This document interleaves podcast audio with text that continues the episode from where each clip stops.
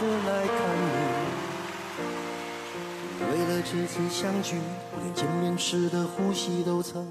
好，随口说美国的听友大家好，呃，我现在人在北京。那么这次呢，我在北京留足了这个宽裕的时间，所以呢，除了在北京呃举办了两场的听友见面会之外，我还见到了很多好朋友。所以呢，这次的北京之行是收获满满。每一次相遇呢，都是一次久别重逢。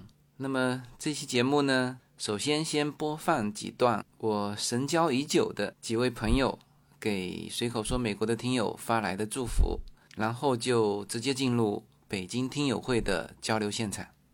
随口说美国的听众朋友们，你们好，我是卓克。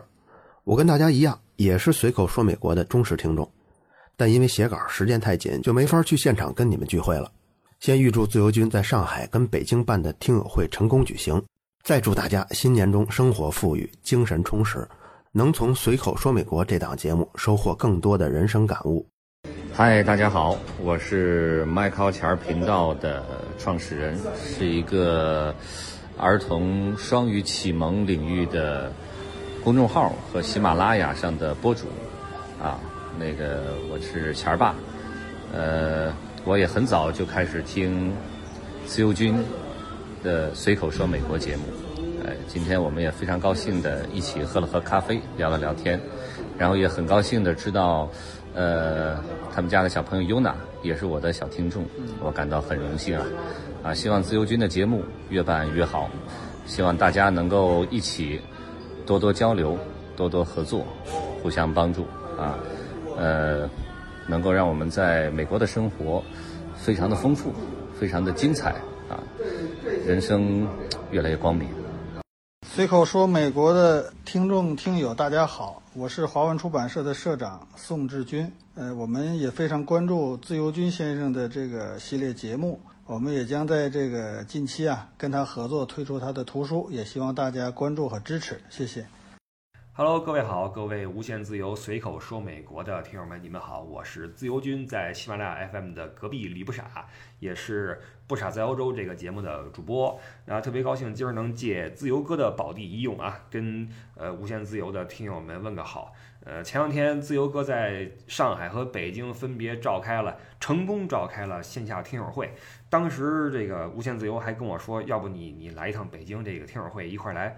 呃，聊聊来见见是吧？乐呵乐呵。结果特别不巧的是，正好我当时又飞回欧洲去工作，就完美错过啊，所以只好今天用一个小音频的方式跟大家问候一下。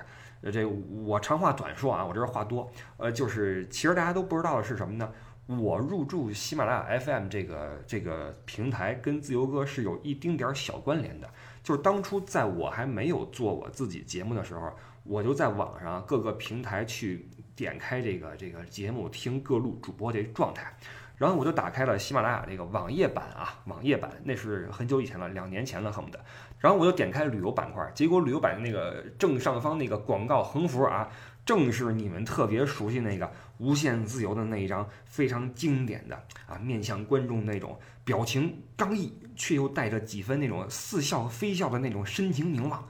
当时我一看我就不行了，我觉得这我得听听啊！点开一听，我就仔细体会这个自由哥这这节目啊。我说这个，因为他是这个标杆嘛，我心想能出现在这个位置的应该是这大咖，应该是 boss 啊。因为我觉得如果能够跟他差的不是很远的话，应该也能在这个网络这个平台上立足嘛。所以我就听完这节目之后前思后想，觉得你搞不好也能混一混，于是就下定决心也在喜马拉雅 FM 就开一个自己的节目，这才有了这个。不傻在欧洲，所以自由哥这个随口说美国可以说是我进驻这个平台的一个，呃，多多少少是有点小关联吧。然后我最想说的啊，就是喜马拉雅 FM 这个板块，它有很多个分类，每个板块都有很多牛人。那旅游版这一块，说实话，呃，受关注的程度比一些其他的热门板块是要差一点的。但是就是在这个版出过随口说美国这样一个很用心的节目，也出过无限自由这样一个很用心的主播。我觉得这是一个作为他同行，呃，特别值得高兴的事儿。因为做节目这东西，你做一期容易，你做十期试试，或者你做一百期试试，这里面你需要能力，更需要你的责任心，也就是你的坚持。从个人角度来说，我特别的佩服自由哥这一路的坚持和脚踏实地的这种做节目的态度。我觉得这个是，虽然我跟他的节目说实话，呃，风格上不一样，呃，方向也不一样，内容也不一样，包括讲话的方式什么都不一样，但是在用心和坚持这一块，我觉得是我应该向自由哥看齐的一个地方。然后为了让这段语音显得不是那么的。肉麻，我觉得差不多可以收尾了啊！就是特别遗憾啊，没有能够参加自由哥在线下的这个听友见面会，呃，没能见到自由哥，也没能见到各位的他的听友。但是物以类聚，人以群分，相信我们都是一群可以从生活中得到感悟，而且能够发现一些美好的人。所以就让我们继续在节目里见。那么有缘的话，我们自然也会在某一天在现实中见面。那最后就祝自由哥的节目一路前行越来越好，也祝所有随口说美国的听众朋友们，你们每天都能够开心，都能够有所收获。呃，OK，以上是来自李不傻的非常诚心的祝愿。那那那就差不多了，差不多了。然后然后然后然后这时候应该音乐起吧，自由哥应该音乐起，然后这个收尾就交给你了，我就不管了啊。那跟各位说一声再见啊，各位拜拜，再见。哭泣。陌生的城市啊，熟悉的角落里，也曾彼此安慰，也曾相拥叹息，不管将会面对什么样的结局。呃，现在时间差不多，咱们现在就正式开始啊。今天呢，我看了一下日期啊，明天是立春。今天是一年时间里是最冷的一天啊。那今天呢，自由军不远万里从地球的另一端到我们现场来，为我们跟大家一起聚会啊。呃，相信我们都是非常的幸运啊。他给自由军带来了我们很多他的一些收藏品。好的，好的，非常感谢大家哈。好的，那今天呢，首先介绍一下这个我带来的东西哈。一个是书啊，一个是巧克力。那我先说一下书吧。待会儿呢，我书放在这里，待会儿有兴趣的大家都可以来看哈。呃，那么首先呢，我想啊，这两份是硬币的哈。这个大概大家听过我的节目，然后看过我的公众号的，都知道美国的 quarter。实际上这个事情是几乎美国所有的家庭都有在做的事情，就是收集，把它收齐。但是大部分的家庭就收到州这个，还有六个是美国的。这个这个叫属地，比如说包括关岛，呃，包括那个经常去赴美生子的那个叫塞塞班，哎，那个叫美国的属地。那么这六枚是发行量极其之少的，我呢也自己收收就收不齐嘛。后来有三枚是买的，啊，它是也不会卖的很贵，啊，那么这个是完整的啊，大部分美国的家庭就收到零八年的。就最后一个夏威夷的这个就结束了，啊，那我是把它收集齐了，待会大家可以看一下。其实每一个硬币呢，上面有这个时间嘛，是这个州加入美国的时间，那么下面的这个时间是这个硬币啊铸成的这个时间，就比如说这一些都是。那么像有一些时间，比如说夏威夷，啊，它居然是这个一九八九年，一九八九年才加入美国。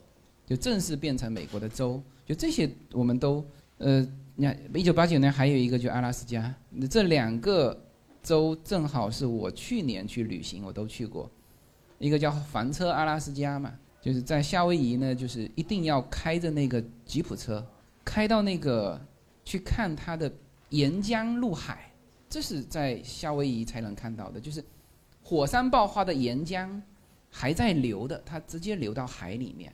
它一直不断的在流，我们是晚上去的，很远就看得到那个火啊，很亮，所以说这些，呃，大家可以可以看一下。然后这一本呢，你看哈，这个是一九九九年，那我们去所有人去美国收集硬币的时候，就是去美国去去旅行啊或者什么，就是你总会收到 quarter，那这个时候你把它翻开，翻到后面看，大量的是英，那么英就是一九九九年之前的。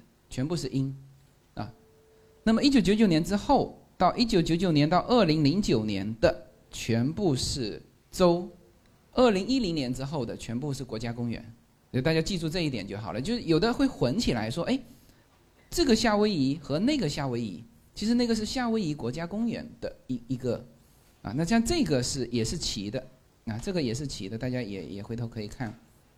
现在到一九呃到二零一七年，那这两枚我收的时候还没有出来，所以这个也是很有意思。这种呃如果是小孩的话哈，非常建议去干这么一件事情，既可以了解美国啊各个州，又可以有一个收藏。好，这个东西大家听过我说了一期那个有一个叫马术冠军的老奶奶的故事，记得吧？哈，OK，这个是 passport。我们人都有一个护照嘛，这是马的护照，啊，就是我花十美金买的马的护照。那么你知道，在美国养马很贵的啊。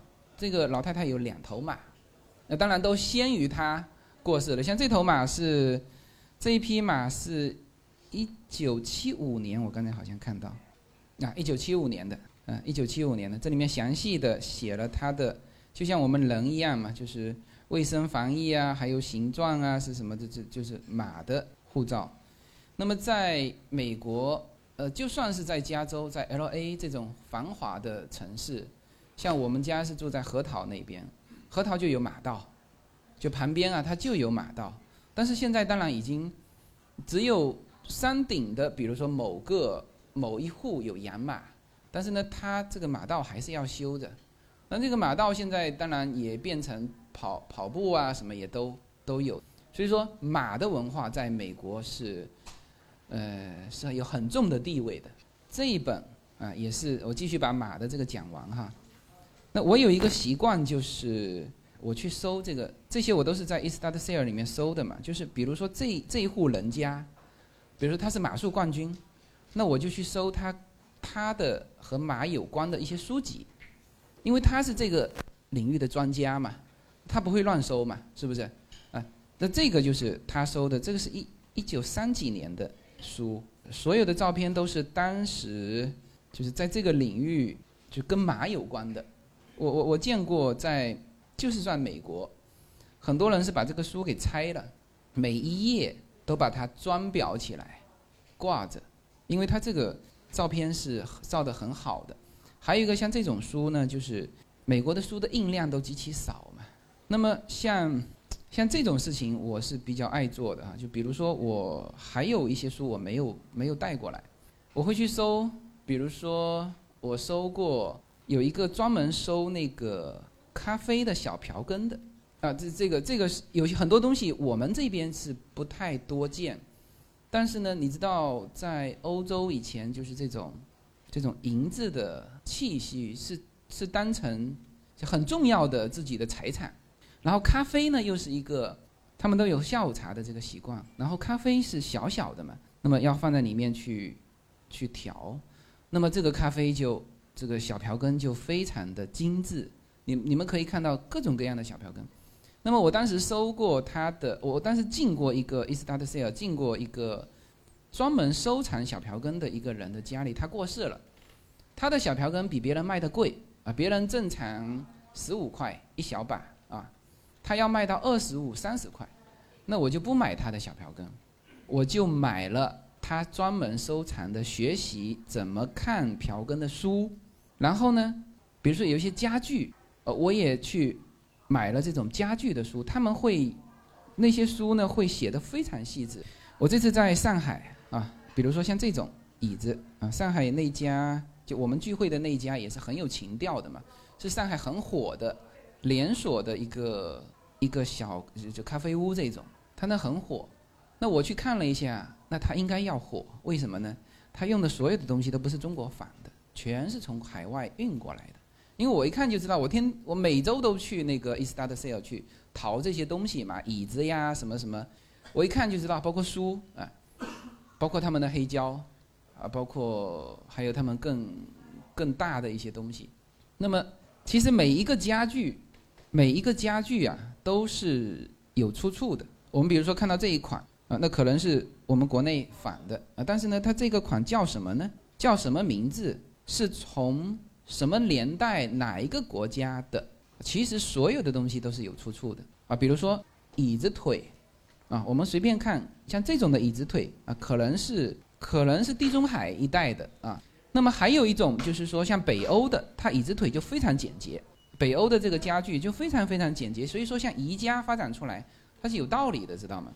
那么就是这些东西，我们去搜他们的书，他们会说的非常清楚。这是这个经典款是一八多少年哪一个公司出产的椅子？那么好了以后的就就会仿，就会模仿它这个这个做啊。所以我们看任何的东西，我后来跟那个上海的那家咖啡厅的老板有说嘛，就是说。我说你这个确实是已经不错了，但是呢，你如果还能把你收的东西一个个背后的故事讲出来，那这就更有感觉，更有味道。所以我去收他们这些东西呢，我现在慢慢养成习惯是，我去只去别人家里收。哎，这家里他的故事在嘛？他如果已经被别人收走，再卖到我手上，我不知道这个背后的故事，是吧？那么，呃，像这四本就是有故事的。啊，这四本，这四本实际上是一个学生的高中纪念册。你看哈，这个一九三五年、一九三六年、一九三七年、一九三八年，啊，这都是当时的，啊，当时的呢，还有人给他多少年了？现在距今已经多少年了？快八十年了。当时别人给他签名的字迹，你看多清楚，是吧？都保存的非常好。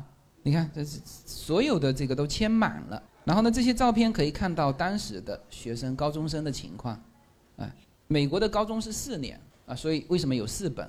每毕呃就每年学校出一本，所有的学生收一本，那他只能收四本嘛，是不是？好，我们去找这个人，要在最后一年去找，因为他毕业了才有他的毕业照，之前没有的。我我我为了找这个主人，因为他名字我是知道的嘛，所有给他签名的都有写，啊，亲爱的谁，对吧？我在最后这一本就啊，在在在这里面我找到，对我找到找到了他，很优雅哈，很优雅，这就是就是当年的这种高中生，啊，就是当当年的高中生。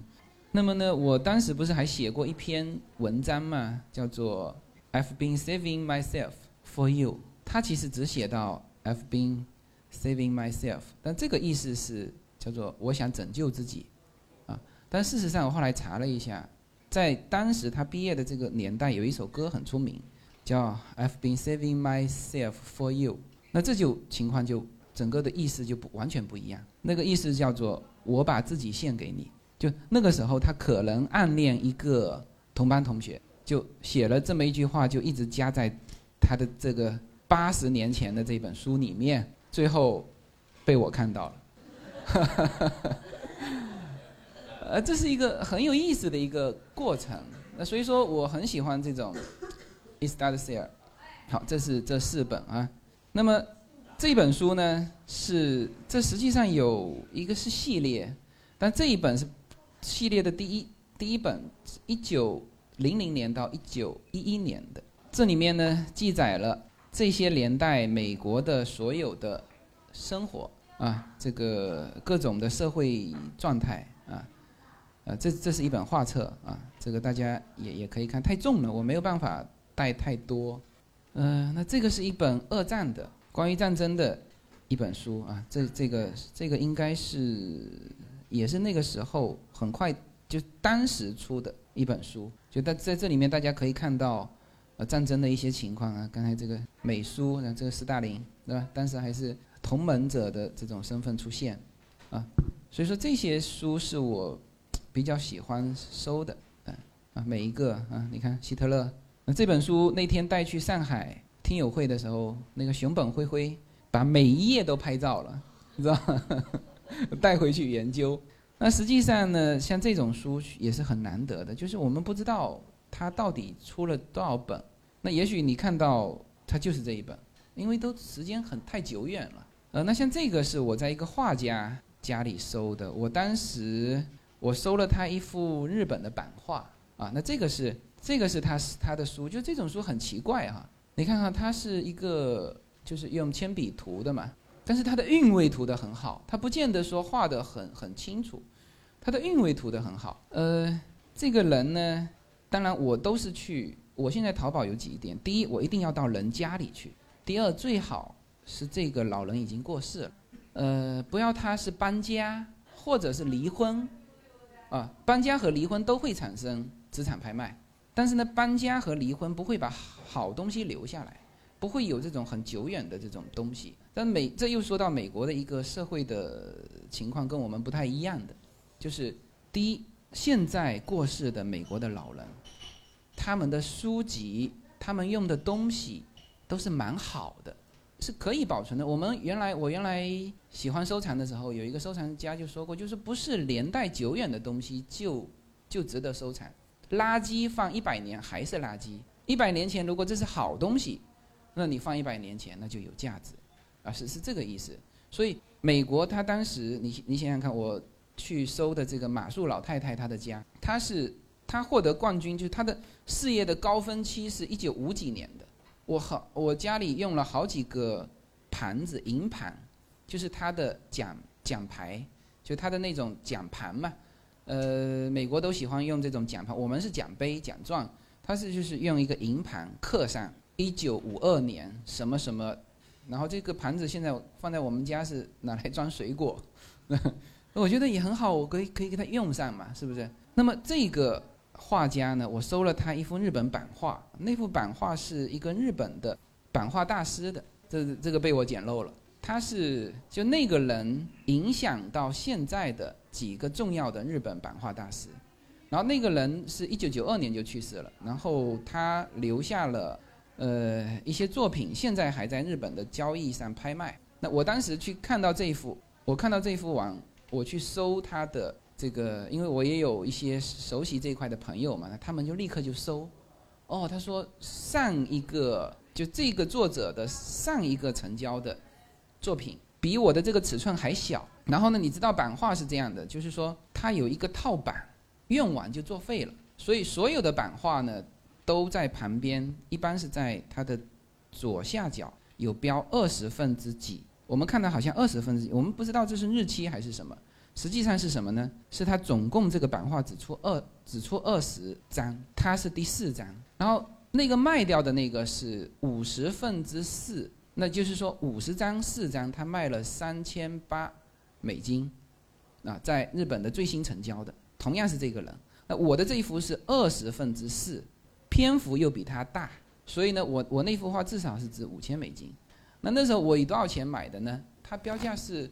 六百五，我是最后一天去的，最后一天会打折嘛？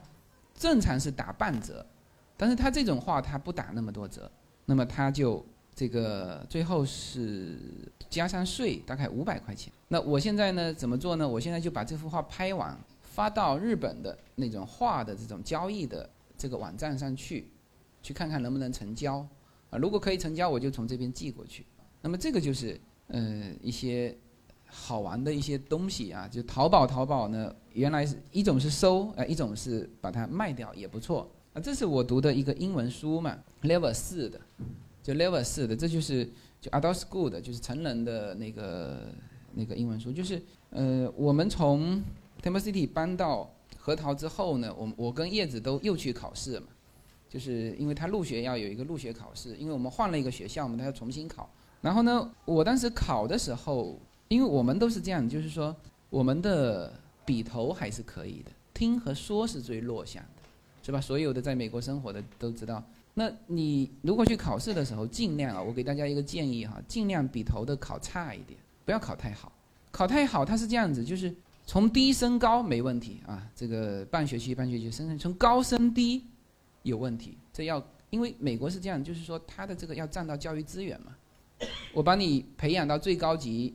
你高中毕业，你就没有资格再回来再占用这个资源了啊。那么，所以我当时我就考了一会儿，我就出来了，随便考考。然后，然后我就看，哎，叶子还在里面很认真的在那边考。我在外面等了好久，他他几乎最后一个出来。我说你，然后我也没吭声。然后公布成绩的时候呢，我一看我 level 四，那差不多嘛，就就就就就就这水平。我再看他的 level six，就是六。正常是一到五嘛，就是五级是最高。那 Onat 的那个学校是最高就是六级，他就考了个六级。我说你你想干什么？你这已经毕业了，那你就没有资格回来读了嘛？那，就是他还可以再读那个六级啊。所以说建议大家，入学考试的时候别考太好，因为我们的听力和呃听说是比较弱的嘛，我们的文字是可以的。就像我那个这个最早去欧洲去旅行的时候，六七年前吧，我那时候在慕尼黑还住了一阵子，就是别人跟我说英文我听不懂，然后我说你可以把它写下来，我说我就看得懂了。啊，那个人也很纳闷，啊，你听都听不懂，写下来你还看得懂啊？因为，因为我们在上跟我们一起上 Adult School 的很多是南美国家那边的人嘛，他们就是像我们中国叫文盲，文盲什么意思？我们听跟说都懂嘛，是不是？你写不会写嘛？这就是英文的文盲，就是听和说都 OK，但是他写呃看和写可能不会啊。这我们恰恰是相反哈，我们所有的这个去去美国都是恰恰相反啊。那么。这个就是我带过来的这些这些东西，我可能以后每一次回来我都会带一批。然后这个是给大家的巧克力啊，那这个牌子是据说现在在国内很火哈，是比利时的一个牌子，我也不知道能带什么给大家，所以啊这些书大家可以看一下，巧克力可以吃一下。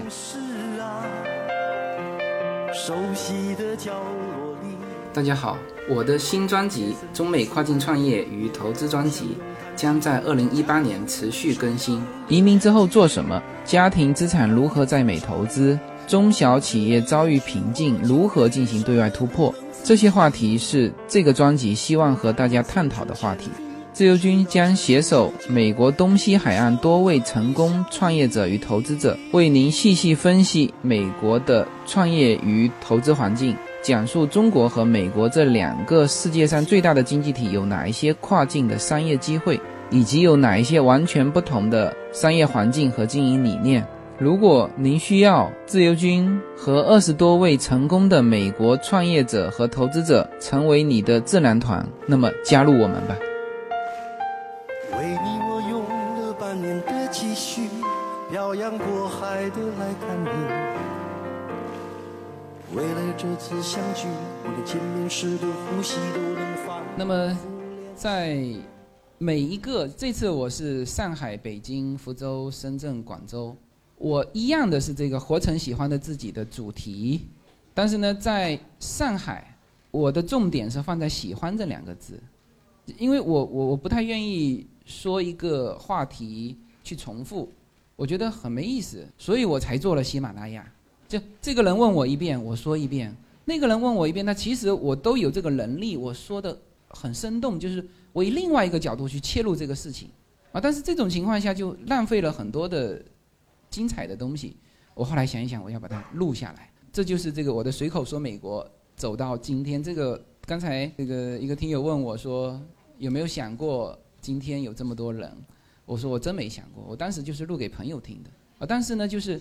这个群体啊，我们的这个群体就是在这几年中国产生的，以前没有，以后可能也不是这样，啊，就是在这个点上，我可能给大家正好这个内容啊，切合大家的一些需求，就是慢慢的，我我的身边可能也聚了这个就中国的这个团体，现在我们这个群体是全中国规模最大的移民新移民家庭的这个群体。啊，有些是自己移，有一些是小孩移，就这个标签肯定是逃不掉的。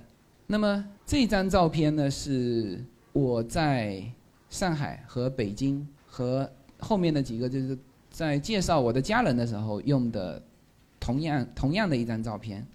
那么后面的照片就都不一样了，因为我不想说重复的东西。那那么我在这边在北京说的的重点还是这个主题，叫活成喜欢的那个自己。但是我的重点是落在活成，活成，OK。那么这幅照片是我来回来国内之前，我在洛杉矶的一个摄影师帮我拍的。就这种照片，我想拍很久了，很难拍，它要四个分开拍，拍完把它合成的。那么我叶子 Yuna Lin 啊，那我现在就要开始说这个，其实人啊是会变化的。每个人都是会变化，随着时间你会你会变化，你的一些思想，你对一些东西的感觉是会变化的。我以前呢，就是 Yuna 这个从小三岁一直到现在，就是我看着他，我就觉得我跟叶子说，我说，我说我小学的时候，我喜欢的女生就是这个样子的。啊，真的，我那时候就就跟叶子说，我说我真的，我想过去，我小的时候，我觉得小时候也没没看到这个像优娜这样的啊，但是就是这个样子。后来令长大了，我又跟叶子说，哎呀，我说我说好像我小学的时候喜欢的那个女生是令这个样子的，是吧？而且他们两个都是我很就属于女儿跟父亲嘛，就是天然的有那种小情人的那种感觉哈。哎，小的时候呢没有头发啊，现在这个头发起来了，你看这个这就是我小学的时候喜欢的那个女生的样子啊。这，哎，所以人是会变化的，他们是完全不同的，呃，他们的性格、他们的相貌也是完全不同的。那我觉得我现在可能，哎，这个就从相貌上看，好像我小学的时候是喜欢这种类型的。然后呢，再切到这个，切到 Yuna 的有一张，早期的有一张在，哎，对对对，这张这张这张，啊，这个我是今天从我的那个，呃，以前的一个微博上下的。这是我们第一次到美国的时候，我们就全美国旅行嘛，就是我们一登陆美国就全美国旅行，呃，走了。十几个国家公园，然后西海岸全部走了。这当时这是在那个 San Diego 的海边，它那个海边呢有一有有一这种凳子。你们如果有去 San Diego 的那个海边啊，可以去找一下，它都是这种瓷器贴的这种凳子。然后你再切到另外一张，就是前一阵子我们再去又在这个凳子旁边拍了，对这张，你看就长大了，是吧？呃，四年多的时间。啊，我们从移民到现在四年多的时间，嗯，这个印第安之心还在，人已经长大了，啊，人是会改变的。OK，这张好，那我来讲这个故事哈。呃，我去上海和一个我的高中同学约了，我们应该有十年还是八九年没见了。他留在我印象当中是一个什么样的人呢？就我们以前玩的非常好。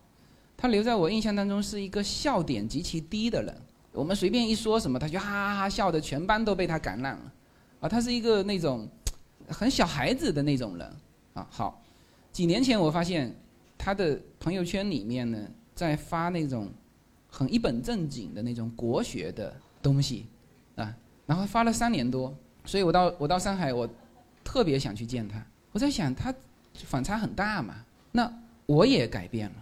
就以前我们的这个团体里面呢，我就是那个搞笑的那个人，就逗笑的那个人。然后呢，我一说什么，他就哈哈哈，所以我们俩配合的很好。嗯，那么我知道我也改变了很多。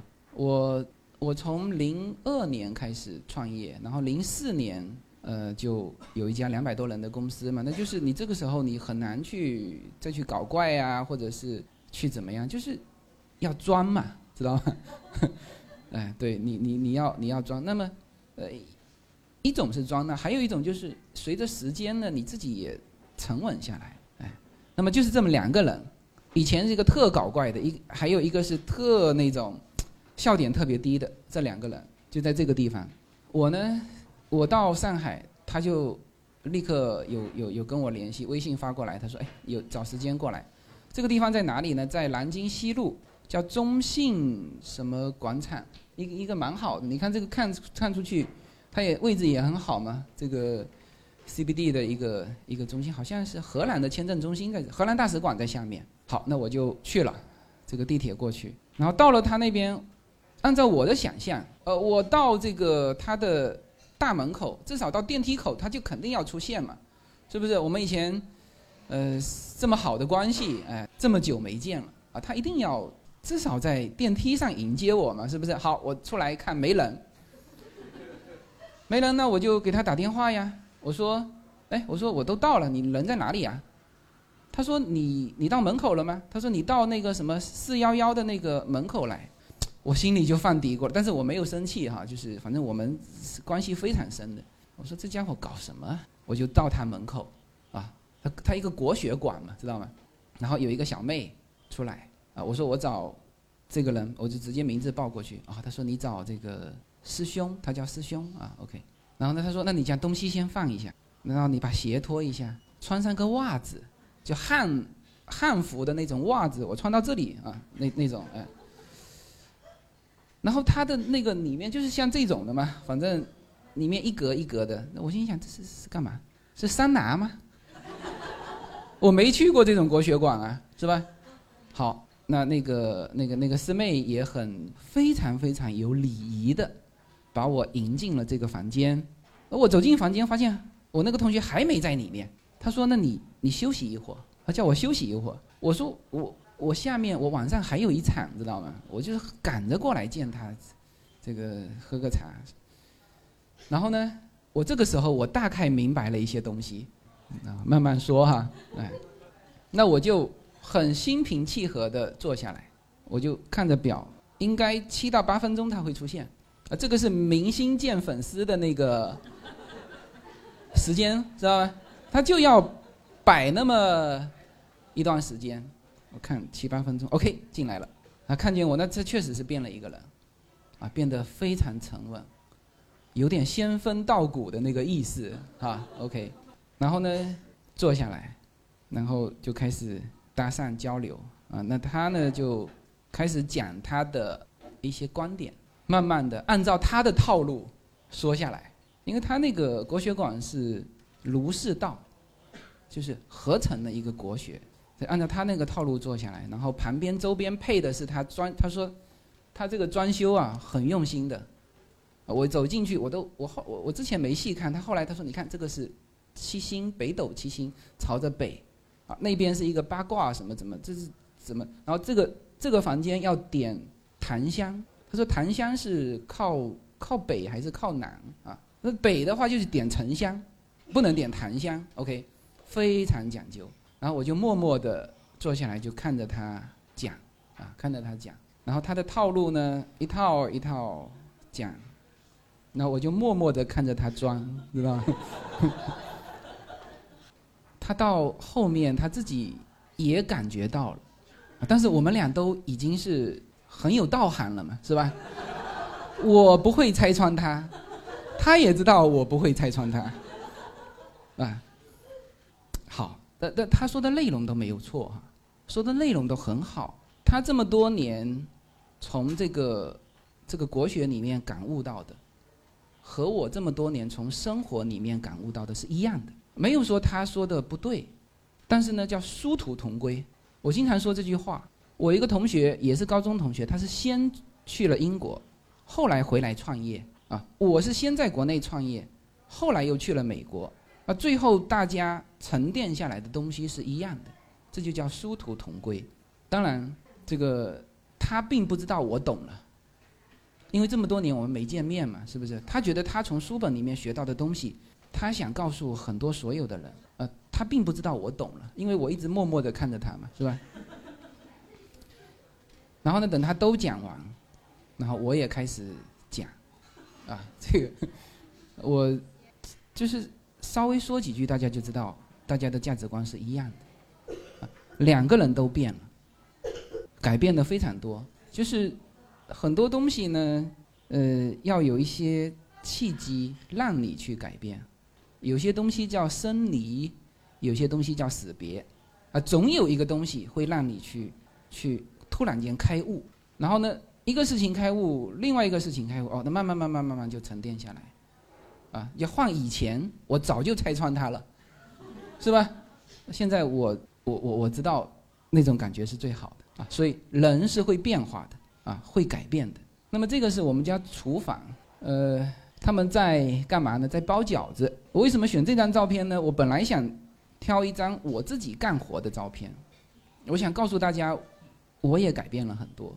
挑了半天没有，就暂时，就 暂时用他们的啊，暂时用他们的。我原来是一个什么人啊？就是说我不做家务事，我是独生子女。嗯，很早九几年家里就有阿姨了。我原来在福州的，就是大家都不知道什么叫商品房的时候。我们家就有复式建筑顶层的商品房，所以我不不不太干活，一直到了出国之前，我都不干活的。好，到了美国，第一件事情洗碗。就这个时候，当然我父母在在那边的时候，他们会洗啊，但是他们有的回去了嘛。好，这个时候也很清晰嘛，我不洗就是叶子洗，是吧？那他一定要让我洗了，这肯定的啦。一日三餐，我一直在洗碗。原来国内的这帮朋友调侃我说：“你在国内现在混成这样，你你还能去美国干嘛呀？你去美国洗碗吗？是吧？”我真的在那边洗碗，天天洗。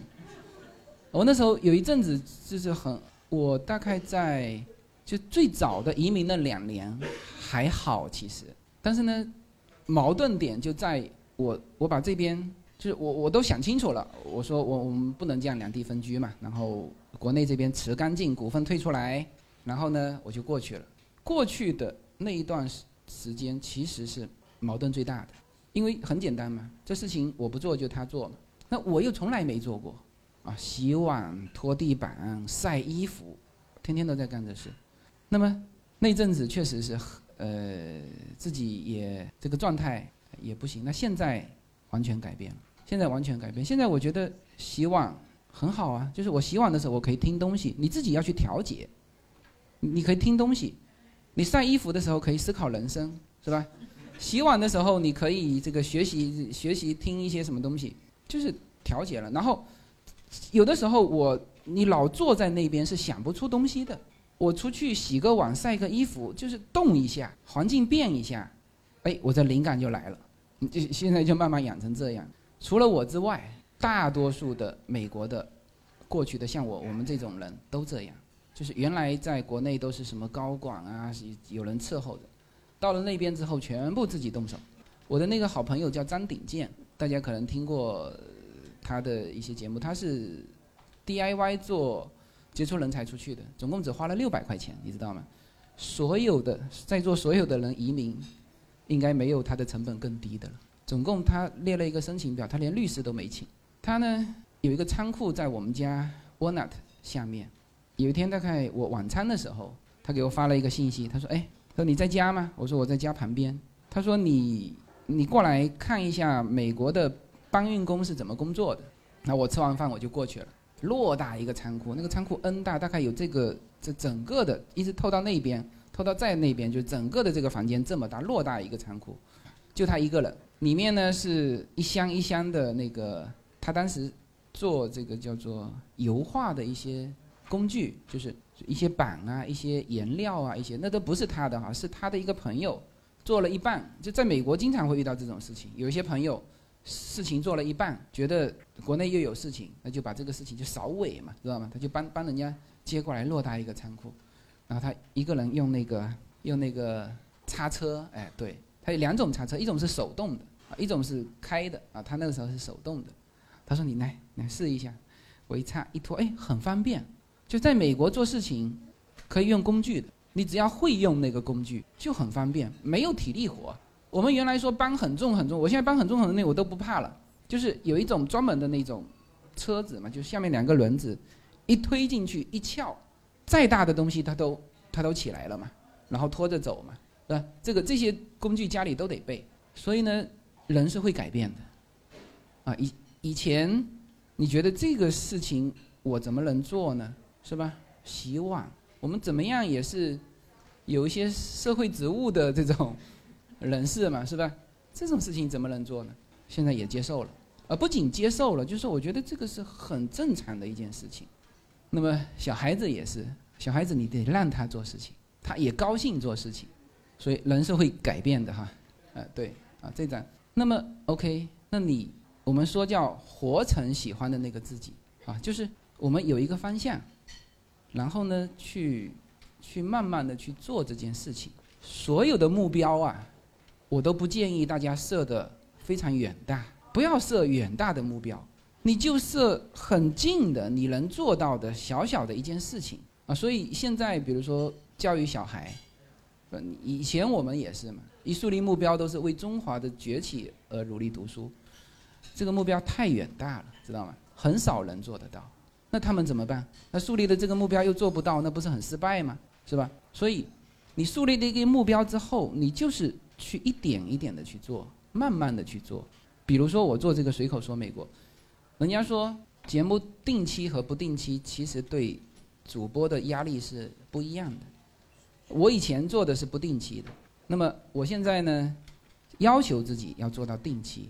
那么我们又很忙，我们甚至说到处都不在家里，怎么办啊？这是我去，这是我在房车上啊，当时是去阿拉斯加，我在阿拉斯加的那一段时间，我是一周上两期节目，说阿拉斯加怎么开房车，叶子怎么在那个冰库上行走，是吧？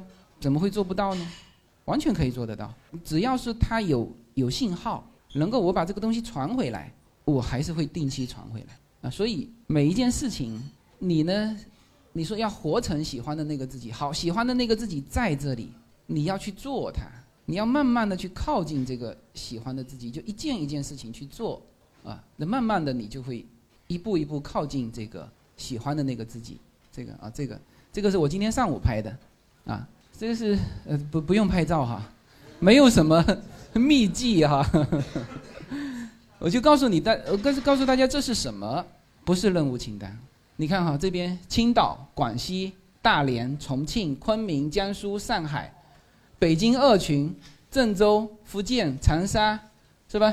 上海、天津、武汉、西安、深圳，啊啊，这边是美国群，这是干嘛呢？就是这件事情，我现在是就是这这次又开始做这个事情。最早我是所有的主播当中，应该所有的事情节点都是我做的最早。第一，我是全中国第一个说海外的主播，到现在为止，徐静波也不能跟我比这个。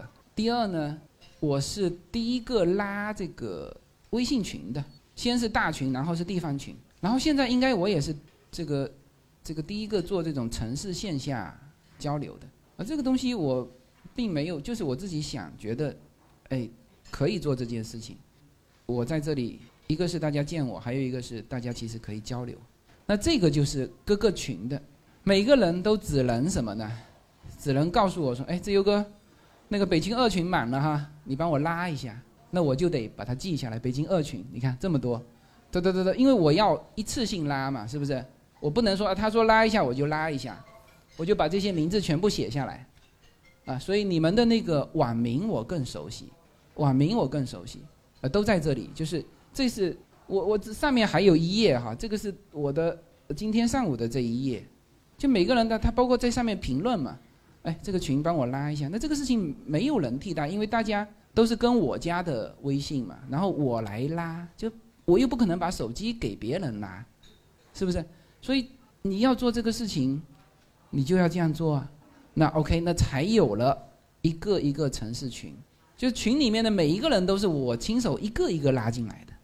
北京现在满了五百个人，现在二群二群我刚刚开起来，二十分钟之内那个二维码就扫不进去了，就超一百了嘛。然后又要我一个一个拉，这些是二维码扫不进去之后我拉的，是吧？你就得这么做，就所有的技术活，到最后都是体力活。但是你要想说做成一个什么样，我是希望什么？我是希望以后。很多的城市，我们都有这种线下的活动。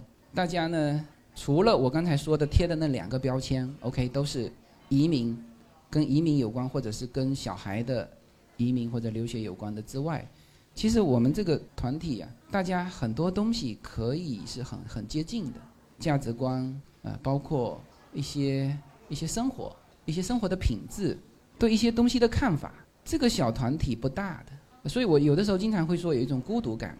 呃，这个你们以后出去了也会，呃，包括留在国内也是，出去了也，你不要以为说哦，出去了这个好像大家都一样的，错了，海外的华人还有不同的思想，啊，移民三十年的和移民二十年的和移民十年的和移民五年的都不一样，大家以后啊，在这个平台上是可以去交流的。那我也一直努力的在搭这个平台，那就是靠这样子一个一个一个一个拉。所以说这个这个平台，我也想说，在今后的一段时间内，呃，怎么个把它慢慢的就是活动做起来交流啊，分享，包括今天的分享就很重要，包括上海的分享，我我相信蛮多人都已经听了。我原来我也不知道该怎么做这个听友会，像我们当时北京的，我说，哎，那大家反正我就站在这里，大家提问呗。是吧？我可能提问完也是差不多。哎，我后来发现上海的这个分享真的是大出我的意料之外。我前几天去见了那个华文出版社的一个社长，然后呢，他的一个助手也是我的听友，他听了上海听友会的分享，他说我们上海听友会的那个分享出来的那些故事都可以编成文字加入到我这本书里面来，是不是？这很鲜活的案例，它那里面有去美国触礁了。美国派八十几个人员营救他，花了二十几万，是吧？有这种事情，是吧？也有说从为什么从憎恨美国到喜欢美国，然后包括下，就是我有分上下嘛，下里面有一个妈妈，她的小孩在美国留学，她说的那些真的是很感动，就是她用自己的体会说的那些话，就我也听了，因为我在剪辑的时候会再听一遍嘛，我听的是非常感动。她说，别人对你好，你要。你是你的幸运，别人对你不好这是正常的。就她的孩子在美国留学，她的那个寄宿家庭就对就对她的孩子不好。就是他说不好这两个字的时候，心情是很平静的。他说那个家庭对我的孩子不好，很正常，没有说那种很气愤。所以这个也是现在很多的这个移民家庭，呃，很多的这种小孩，特别是很小的小孩送到美国去读书，他们遇到的问题，因为小孩子都。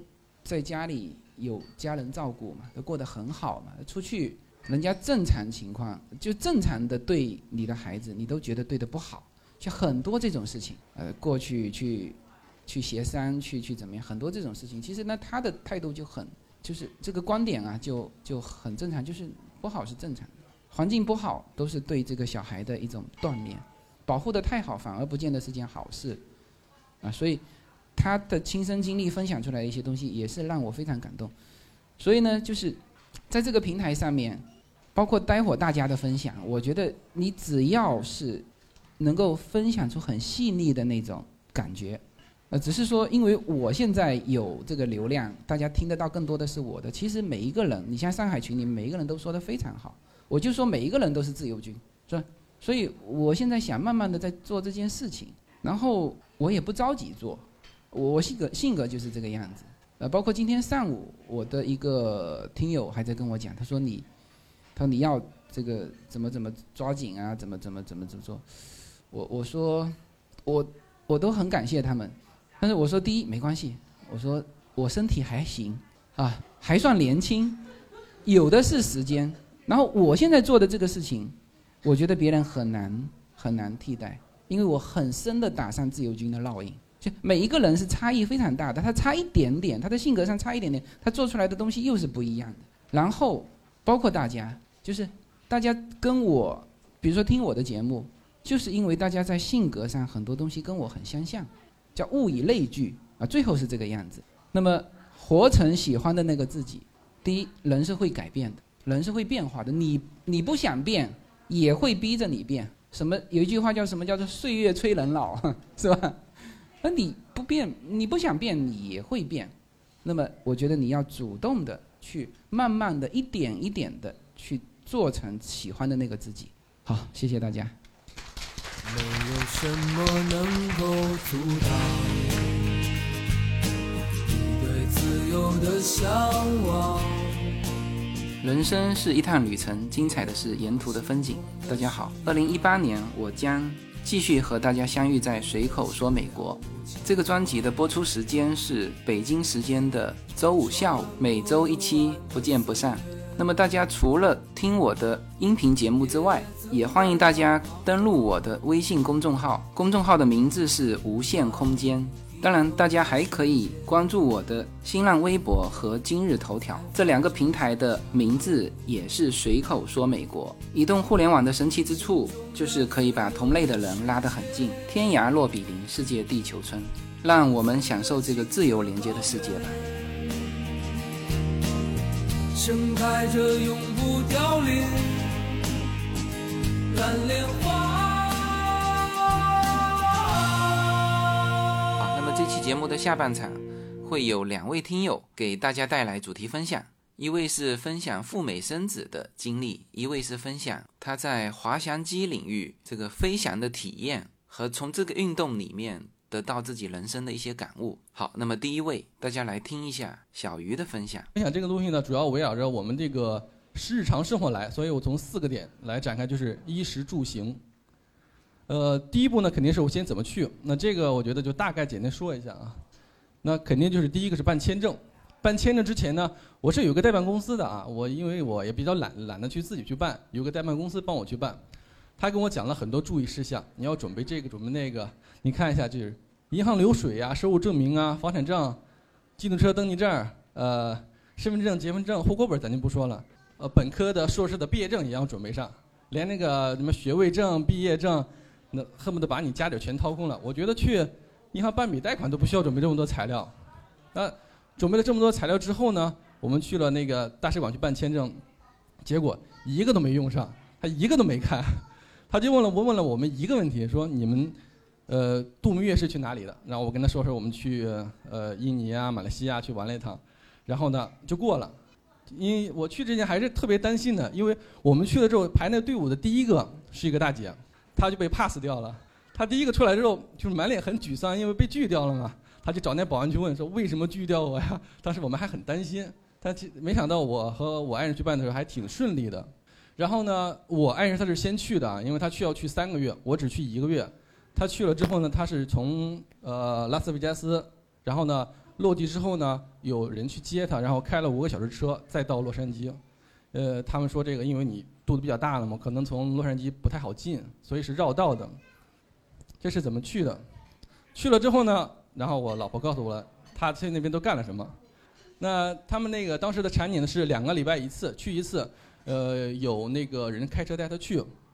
呃，去的时候那个配备也挺奇怪的啊，因为我们接待选，你可以自己去选择医生啊，但是我们国人去的话，一般会选择台湾籍的医生，就是非常简单，因为他说话你能听懂，你们能沟通，沟通的非常到位。你如果选一个美籍的医生，就是美国人的医生，他不会讲中文，或者他对中文理解不是很深，只会简单的说，他可能有些讲的专业名词你听不懂，就很费劲。呃，我比较奇怪的就是他这个医生配的护士呢是一个墨西哥人。呃，可能他的墨西哥人的人工成本比较低一点嘛，请的是墨西哥人，他只会讲英语，他不会讲中文，所以我们去那个医生的诊所的时候呢，主要就是跟医生聊，那护士沟通起来就很费劲。那自由军有期节目讲了这个傅梅生的东西啊，他就是说了这个医院和医生是分开的，那你医你医院是你生孩子就是最终生孩子的做手术的地方，你可能去只有最后住院的时候你才会去。其他的产检呀、检查的时间全是在医生的诊所，他们是独立的两个不同的区域，所以我说这个医院那边配的护士呢，肯定都是美国当地人。呃，我们当时去的是一个社区医院，呃，我感觉好像是有点儿就是宗教性质那种，就是社区医院，他们那边的护士呢，就是呃地地道道的美国人，那只会讲英只会讲英语，而且非常地道的美国口音。呃，我比较奇怪的就是就是年龄呃。年纪轻的人比较少，有些有些我看我应该叫阿姨啊，她可能都已经五六十岁了，还在医院工作。我当时挺奇怪的，我说这要是在国内，差不多应该退休了吧。但是呢，他这个做这个事情呢，做的都挺挺好的，而且他对人的这个态度特别的和善，整个接触下来，给人特别舒服的感觉。呃，因为这个生娃这事儿，也就最开始我能帮上忙，剩下我什么都帮不上了，所以所以我只是了解了一下。第二个呢，就是逛街。当时我爱人去的时候已经是八个月了，那肚子已经非常明显了。但是呢，呃，我们那个房东安排的是一个礼拜去一次，就是去沙漠特莱斯去购物，一个礼拜去一次。但是我发现他们还好像不是很过瘾，感觉。在国内的时候呢，其实他就特别爱逛街啊，我就呃基本上每个周末都要被动的陪他去逛一次。到了之后呢，我就坐在旁边等着他。现在很多商场就配了一个叫。呃，叫老公托管区，就是你老公去了，你坐在那儿，呃，进去之后很多一堆人坐那儿等着，那老婆进去逛，逛完之后呢，呃，老公去跟着付下钱，然后打包就走人。当时呢，我跟我媳妇聊过，她的观点就是在国内的习惯就是主要是逛，买都是次要的，就是享受那个逛的过程。但是去了之后就完全变了，就是逛也要，买也要。你看一下下一张图，你看一下这个东西啊，感觉不是很多，对吧？这是我刚到的时候第一眼看到的时候，我们那个房间放的东西，但是其实那个柜子里面那个镜子后面是一个柜子，那是柜子里面已经塞不下了，所以塞在外面。这是我刚到，就是我还没参与逛的时候，这个放的东西。这是我一起去户外去玩儿，呃，大概就只有我当时没经验啊，穿了一个就是没有袖子的衣服，三个小时，呃，可能真正的就两个多小时，呃，回家之后就成这个样子了。这个胳膊整整我觉得都已经疼了，差不多得有小一个礼拜，都我觉得是有点有点被烫伤了啊。当时去的时候我还在想，我说这个大老爷们儿这个皮糙肉厚的，晒晒就晒晒了无所谓，无非就黑点嘛。但是这个发现啊，真是不一样。当时在想，这个国内这个雾霾还是有点作用的，最起码紫外线它不能直接的照射。所以呢，衣衣服这边呢，我只能跟大家提醒就是，防晒霜、帽子都不行，因为你帽子的话，你胳膊什么的还是护理不到，所以包括你的脖子，所以你防晒霜必须的。包括大老爷们儿也得涂防晒霜。至于衣服呢，呃，洛杉矶那边气候特别好，所以衣服不用准备太多，就薄一点的就可以。呃，如果你真的就是觉得冷，可以在现场买嘛。其实我去了之后发现根本就没有现场买的必要。去了之后你可能如果准备太多，你可能还要去买那个短袖啊、T 恤啊，因为那边呃空气真的特别好，温度也特别适宜居住。那下面就衣食就吃吃吃什么东西啊？我们去去的是一个民宿，就是不是那种，呃，专业的那种，就是父母生子那个，那叫月子中心，不是那种专业的月子中心，是民宿的，在他们家里跟房东一起住。他们家呢，一次性最多最多只能接待五个人，多了就接待不了了。所以呢，就是做的那个饭菜啊，就比较固定一点，也是房东给我们做啊。呃，好一点的就是每顿都有海鲜，美国的海鲜好像好像比国内好像便宜一些啊，每顿都有。但是比较惨的就是我不爱吃海鲜，我去了之后我就很痛苦。那我是北方人，我老家是河南的，我喜欢吃面条。我去了整整一个月，我如果特别特别馋了，我只能去超市买碗泡面回家自己煮一煮。他们家也做，但偶尔做一顿意面。那我就觉得这个意面和咱们中华的这个面食还是有很大区别的。呃，所以说这个吃我是不太习惯，但我看我爱人挺好，他是南方人，喜欢跟。跟自由哥一样是南方人，喜欢吃这个海鲜，他是吃的很爽，每一顿都虾，每一顿还有螃蟹什么，只要是海鲜类啊，你想吃什么，你随便跟房东说，他都会去给你做。大家看这个场景，特别像咱们在北京去一个韩式料理店去吃饭，特别像。你猛一看以为在国内，其实这是，呃，在美国的一个商场，也是吃韩料韩式料理的地方啊。这就是在家里吃一段时间腻了啊，带着这些咱们四五个孕妇一起去商场去。打牙祭嘛，这叫，房东都是华人，对对，我们那个房东是华人，他已经在美国应该是十几年了，他的经历非常丰富，全球转啊，他在国内时间很短，是全球转。走之前呢，还吃了一次牛排，这个牛排和国内的牛排，呃，国内那个顶级牛排我没吃过啊，但是这个牛排我看了，就是包括那个肉，特别的新鲜，然后他们那个吃的吃法也特别的粗犷，那肉你看那肉多厚。然后呢，他们吃也喜欢吃那种生的，我看着就血淋淋的，他大概一烤就行了。我心想，你这么厚根本就烤不透，但他就喜欢吃那种血淋淋的东西。呃，除了这个之外呢，就是你出去吃什么？出去的，美国，呃，我记得自由军好像讲过一期节目，就是说跟老外去聊天儿，我们跟老外聊就是吃的东西，那中华八大系什么八大菜系跟他们聊很多，他就告诉你这个汉堡包哪儿好吃，什么店的汉堡包好吃。我去了之后呢，我也想去尝尝那他们地道的美国的汉堡包。他美国的汉堡店应该叫那个 In and Out，就是一个相当于美国这个，相当于中国这个麦当劳啊、肯德基啊。美国麦当劳、肯德基，说实话，我还真一个都没看到，就那个 In and Out 比较多一些。嗯，汉堡王我见过一个，我还专门去尝了一下。这个他那个汉堡王跟国内感觉还算是比较像，但那个他那个当地的 In Out 就汉堡跟国内汉堡味道就不太一样了。呃，接下来是住。住的话呢，我们住的就这样的一个房子，这个应该叫 Senior House，就是一个独栋别墅，呃，两层，呃，整个面积我记得应该是大概不到三百平，这是他们后院。刚才那个呃自由军讲过，这个美国很重要的一个东西就是后院文化，后院就会邀请一些朋友过来举办一些 party 什么的。我刚才看那个吃那个烧烤，就是那个烤牛排什么，就是在这个地方，呃，其实应该也只有在这个地方了，在家里面的话。那个住的地方呢，有一个公共的游泳池，呃，可能我们住的那个地方啊，还不是特别的奢华。如果你再奢华一点，你会有一个独立的自己家里的游泳池。但这个是小区有个公共的，这个是小孩玩的一个，一看你都很熟悉。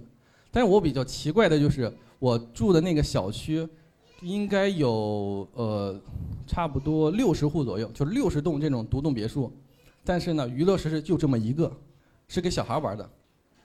我去了之后，找了一个时间去专门看了看那边的那个房地产，就是那个买呃售楼的售楼处，这是我呢拍的其中一个售楼处，它那个售楼那个页，呃上面写的三层嘛，这是三层，它的那个面积是一千八百五十平方英尺，呃基本上你换算平米的话，应该是差不多两百平。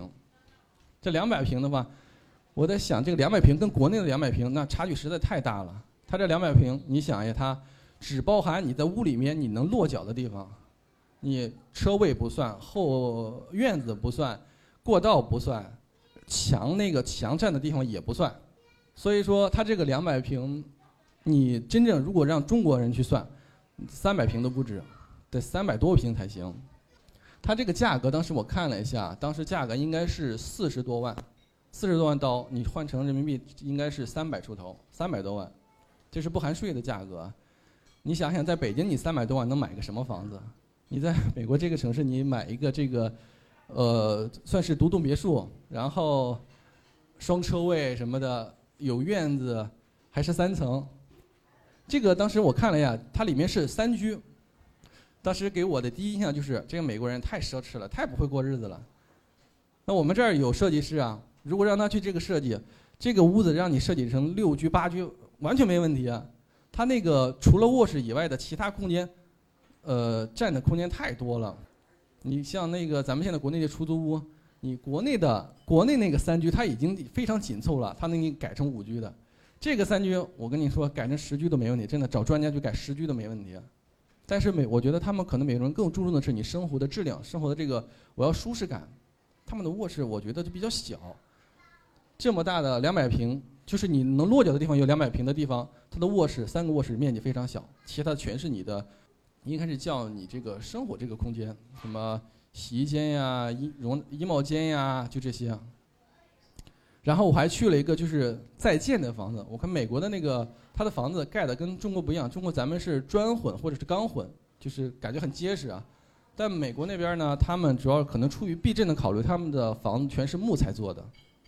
呃，整体结构就是木材做的。你看这个，从外架构外外架结构你能看出来是整个是木材，里边就更明显了，全是木材。它是出于防震的考虑。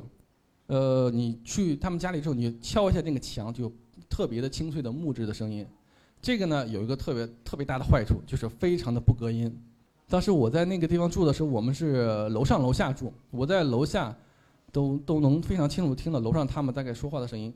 住的话，我觉得刚才就是我比较关注的地方，跟大家分享了。下面就是行，行的话呢，第一，我去了之后，我怎么出去去去游玩什么的？我去了是先租了一辆车，自驾嘛，先租了一辆车。我总共去一个月，租了一辆车，我印象中应该是一千多刀，就合人民币大概七千块钱左右。然后我开着那个车，我去了一个月，本来想着计划挺好的，一个月我可以去这里，我可以去那里，可以去很多地方，我甚至可以去见自由军。这次很遗憾，我去美美国没有见自由军，对，为什么呢？因为我前三个礼拜我哪儿都没去。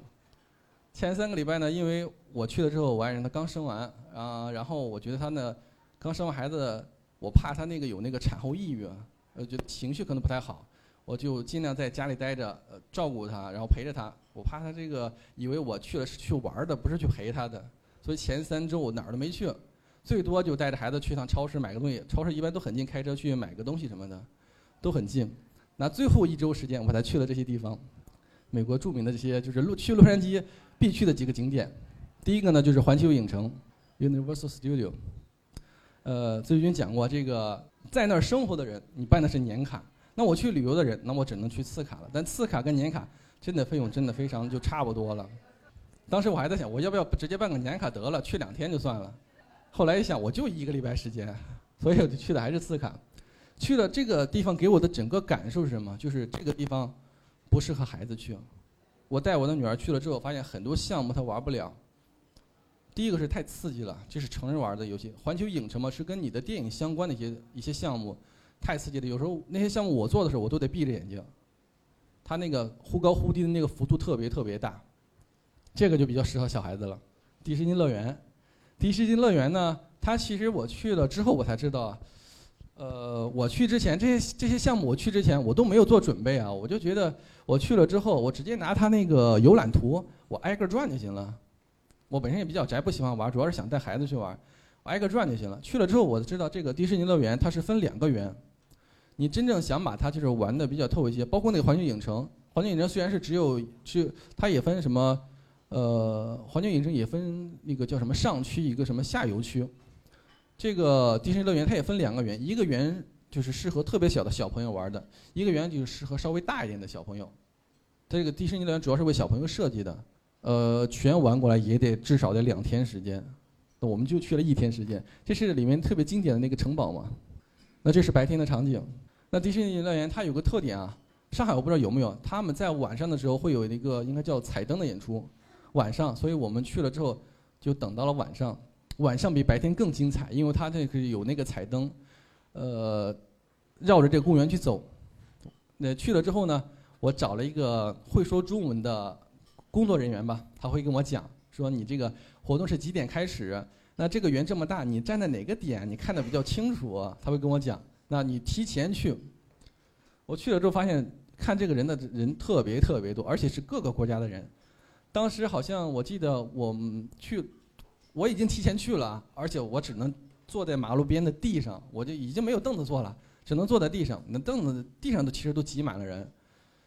我记得好像坐在我旁边的是中东国家的一个人，也是带着自己孩子去的，这个特别的震撼，孩子特别特别喜欢。他上面的人，我觉得的演出人员都非常的敬业，他的那个表情啊什么的，就跟你在电视上看就是极高的还原度，让孩子能真切的感受到和动画片里是一样的。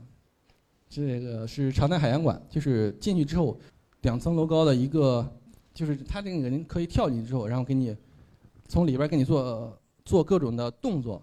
这个门口这个地方呢，坐了一群小孩子，会有很多小朋友坐在地上，前面有个凳子啊，凳子一般坐的人比较少，一般都是大人去了坐在凳子上，小朋友坐那里啊，跟隔着那个窗户跟那里面的人打招呼。我那天去的时候呢，刚好赶上他们那边有一个学校带了一堆小朋友，有两个老师，差不多带了十几个小朋友，有十几个，两个老师带十几个小朋友去，他们应该是上课。我本来以为是去带孩子，可能周末，比如说像国内，我们周末带孩子有搞活动，我们去去游乐园呀，去什么呃国内什么水族馆呀，带他们去活动。但这个不是，这个是他带着孩子去上课，他们这个课就是在这个地方上，会给他们每人发一本这个像作业本一样的东西。那上面会讲，就比如说这个有个什么鱼，那要小朋友要去找到这个鱼，然后看这个鱼的介绍，根据这个的介绍再做这个作业。当天反正给我感觉挺震撼的，因为对小朋友这个自己的这动手啊、找的能力帮助挺大的。呃，这个现在是这个我去那个城市叫波莫纳嘛，然后这是他们当地的一个大学城，他当地的一个大学，当地的一个应该算是市属的大学，应该是。我带我女儿去看了一下，我想看看那边的大学是什么样子的。去了之后呢，给我的第一感觉，我找不到这个学校的边缘在哪儿。它不像国内一样有个围墙啊什么的把你给界限起来啊我。就就就好像那房本一样，给你画个面积，那这块是你的大学，它肯定也有个区域，但是没有明显那种隔墙什么的。所以，如果你想找到它的边缘，就得自己去看。有的楼可能，比如说是是就是家了，有的可能是什么什么公司，有的是什么研究所，但是它这个学校的边缘在哪儿，你得自己去找，你一眼是看不出来的。我去带着女儿去他们那个图书馆，我反正就是乱走嘛，乱走走走看看，就进了他们的一个图书馆。当时我还特别惊讶，我说这个管的也太松散了吧！我这么个陌生人随便就能进图书馆，你在国内你去个大学，那图书馆别说图书馆，你校门你都进不去。所以我就特别特别惊讶，他们这个确实也够开放的。我女儿看到那个整个书架上特别多的英文书，也特别高兴。那除了刚才讲的去了那著名的景点和当地一个大学之后呢，那还有一件事就是我们男性非常关注的一件事儿，那就是去去玩枪。这去之前我就知道我去可以去玩这个这些这些枪械啊，我特别特别兴奋。说实话，去了之后呢，呃，跟我们房东一起去选了一些选了几种类型的枪。那中间这个枪呢是比较著名的这个左轮手枪，一次应该是装六发子弹。右边这两个呢，右边这张图，左边那个是自动步枪，呃，右边是最右边的这个是散弹枪，就是来福那个散弹枪。散弹枪呢是装两发子弹，就是你再加上膛里一发，就是最多装三发。这个步枪呢，正常来说应该是可以装二十发的，但是美国有法律规定，你一次不能多于多于七发还是几发，所以它那个弹夹的地方会有一个钉子把钉在那儿，你一次只能装七个，不能装多，你装多了就违法。啊，自由军说只有加州是这样，那可能我去别的地方，这个枪械的子弹就不会限制了。还记得刚才我说介绍衣服的时候，你要带防晒霜吗？我就是去户外去玩枪的时候，两个多小时，呃，当时应该是打了差不多三百多发子弹，呃，各种子弹、各种枪的子弹加起来三百多发。然后玩完之后我们回家，回家之后我就发现我的胳膊就成那样子了。这个枪玩完之后呢是需要擦的，它有一个擦枪的一个。特别大的一个工具箱，各种东西，那个细长的、长的、短的、布的什么的，你洗完之后，这个枪膛你要去擦，你不擦的话，你下次就没法没法玩了。这个对枪的损害特别大。最上面那个是那个应该叫冲锋枪，这几个枪我都试验了之后，我发现只有这个冲锋枪适合我。但是这所有的枪里面，只有这个冲锋枪是给女士配的，男的是不玩这个枪的。这个枪的子弹呢特别小，它没有后坐力。而且这个枪，你看枪口还配了一个呃消音器，正常的枪是很短的，配个消音器，所以看着跟步枪的长短差不多。当时打的时候，我觉得哎，这个还挺适合我的。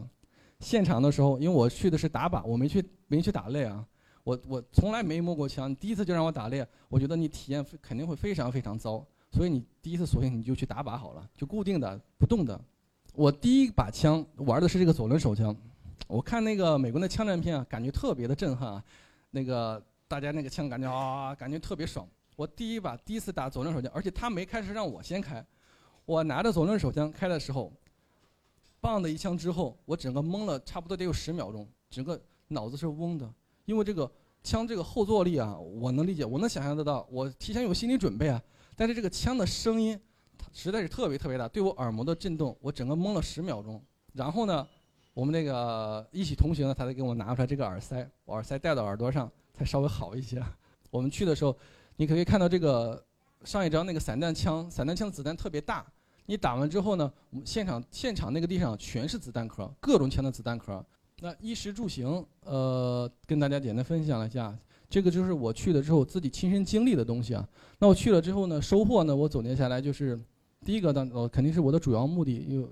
就是我的主题嘛，如何成为美国人他爸，就很简单，我媳妇儿全交给他，我就成为美国人他爸了。这是我儿子的那个护照，老鹰护照嘛。第二个就是我挺震撼的点，一件事就是我带我女儿出去，就是只有我们两个人，没有别人协助，我自己带着她去，包括坐十几个小时飞机去了之后，我自己带他去超市，带他去景点游玩。我觉得我到现在想起来，我还真是挺佩服我自己的。第三个呢，就是我去了之后的感受。就是去之前啊，我们对我对美国的感受都是通过听自由军的节目、看美国的电影、电视，所以看网上新闻，知道那边生活到底是怎么样的。只有到你去了之后，在那生活过一段时间，我虽然也是去旅游，但是因为时间比较长，我去了一个月时间。如果你只是去一周，你可能感受还不是那么深。你去了一个月时间，时间比较久了，你会了解到那边的呃华人。他那边的生活状态到底是怎么样的？他们的华人圈子到底是怎么样的？所以说，有句老话说的对，没有调查就没有发言权。呃，最后回到我那个主题啊，论如何成为美国人他爸。刚才是一个长的版本啊，我还有个简的版本。简版本就三个字：去、生、回，完事儿。谢谢大家。这个图片是我女儿和我儿子大概一个月的时，呃，十天的时候合影的照片。谢谢大家。嗯。呃因为我也比较关心啊，因为我肚子里现在有一个，呃，那个，那我就想问，就是因为我也看了一些文章，但我确实没有去细查这些，就是但是看过一些就是负面的例子，就是说他去那边生孩子，然后被限制入境了，那到时候因为去生孩子的主要目的也是为了孩子将来成为美国人，或者全家过去，或者就是孩子过去怎么样的？对对。那这个母亲都限制入境了，这个孩子怎么办？非常重要一点就是诚实签，呃，对，非常重要，因为现在几乎所有的这个中介，你去问这个赴美生子的中介，他都会要求你诚实签。那诚实签这里面有几个，第一，你是空白的护照的话，那你去呃，反正都是签 B one B two，去签 B one B two 的时候，你要告诉他我就是，是的，这就是第二种情况。这种情况理论上你要再去签一次，再去签一次，告诉他我这次是去生孩子，这就叫诚实签。对。他他是这样子，就是，呃，十年你当然都可以往返，但是你第一次去的时候，你肯定是说旅游嘛，是吧？啊，那么第二次如果说你的去的目的有重大变化，有变化，对，你还得重新去。比如说哈，我举个例子，我有一个听友，他呢原来就签了十年多次往返的旅行嘛，那他就一直用这个，但事实上他进来是有一些商务的工作。有一次他被检查行李的时候，打开里面全是那个、那个、那个彩彩页宣传册，那么别人就质疑他进来不是旅游，啊，这已经是一次了哈。然后那一次被他过关了，被他进来，那他说我这个也有旅行，也有开会，然后呢，那一次别人就跟他说，你下一次再进来的时候，你就要去换一下。其实也还是 B one B two，B one B two 里面有 B one 和 B two 嘛，是不是？我们正常的是 B two 嘛，那你如果是 B one，那你就要走这个邀请函啊，什么什么什么这个这个手续。好，他没听，又进来，知道吗？又进来就直接被，就像你说的，被拒绝入境，那就买一张票就回去。其实还是 B one B two，其实他办那个事情也不复杂。因为他原来有这个这个这个这个本身就有这个签证，他说他他要再去签一次，这是要的，哎，啊，我来补充一下啊，呃，你是一七年去的，对，去年。啊，我是一五年去的，呃，我的那个同一批的一些妈妈都已经再一次去赴美了，但是他们去，因为孩子已经三岁了，他想去享受那儿环境语言环境，所以说我回答你这个问题还比较贴切一点，就是首先要避免。占用美国的福利，然后，呃，像医院的账单啊，一定要等等到，一定要把这个付清结清以后再回国，不要有任何留留余啊留余的账单。你占用了福利以后，你再如果被再入境，那你就被拒了，啊。然后就是像他们说了，城市先被拒不可怕，被拒不怕，他不不留什么档案。啊，你可以拒一回、两回、三回，没有问题。但是像我们那时候，我们那一批，大部分都是旅旅行签，嗯，不是城市签。第第二次入境没有问题，有的没有没有问就过了，带着孩子；有的问了关小黑屋，然后拿开我一五年那些手续、医院的那些账单还有什么东西一切资料给他看，没有占用你任何的费用。也给也给过，关小黑屋也给过，并不是说诚实签，尽量诚实签，拒了也没有问题。再，他不会留档案，就是这样。啊，您好，我想问一下啊，就是最近那个川普政府在卡那个亲属团聚类的签证，万一就是，比如说他颁布个什么法令，就是多少年不在那个美国生活，那个就失去身份了，你这个有没有什么打算什么的？那那个，我想补充两句，行吧？呃，因为我本人实际我跟那个自由军差不多，我有两个女儿，然后大的三岁多一点，三岁半，然后小的今天其实是他一岁生日，然后我两个女儿都是在美国生的。我觉得刚才特别认同自由军说的，其实赴美生子这个事儿可能。一定意义上真的是个半懒的工程，它只能，我觉得它的跟随实际是解决孩子的选择问题，而不是咱们大人的。其实刚才这个小姐，我觉得她问的问题好像是，就是现在随着政策的收紧，有没有孩子的身份会被取消？首先这个我觉得其实可以回答你，这是不会的，因为他们拿的都是美国护照，跟绿卡还不一样，就是除非可能在十八岁的时候他选择说。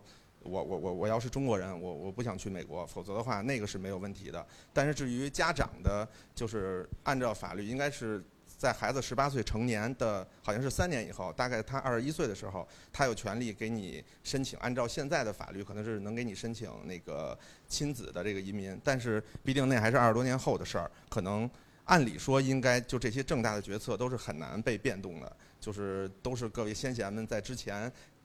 制定的，但是后面的事儿可能谁也说不清。但是我相信，更多赴美生子的人都是为孩子的多一个选择。就可能我不知道大家是不是了解，其实，呃，如果在美国出生的孩子，一他其实还是有中国的国籍的，无论你上不上户口，其实是是存在中国国籍这个东西的，并且实际是可以上户口的。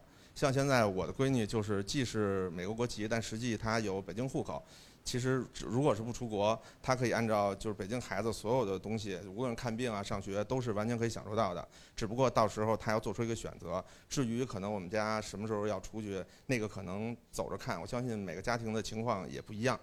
然后包括其实就是签证啊什么的事儿，刚才我也在听，我也特别认同自由军的说法，就是一定别撒谎。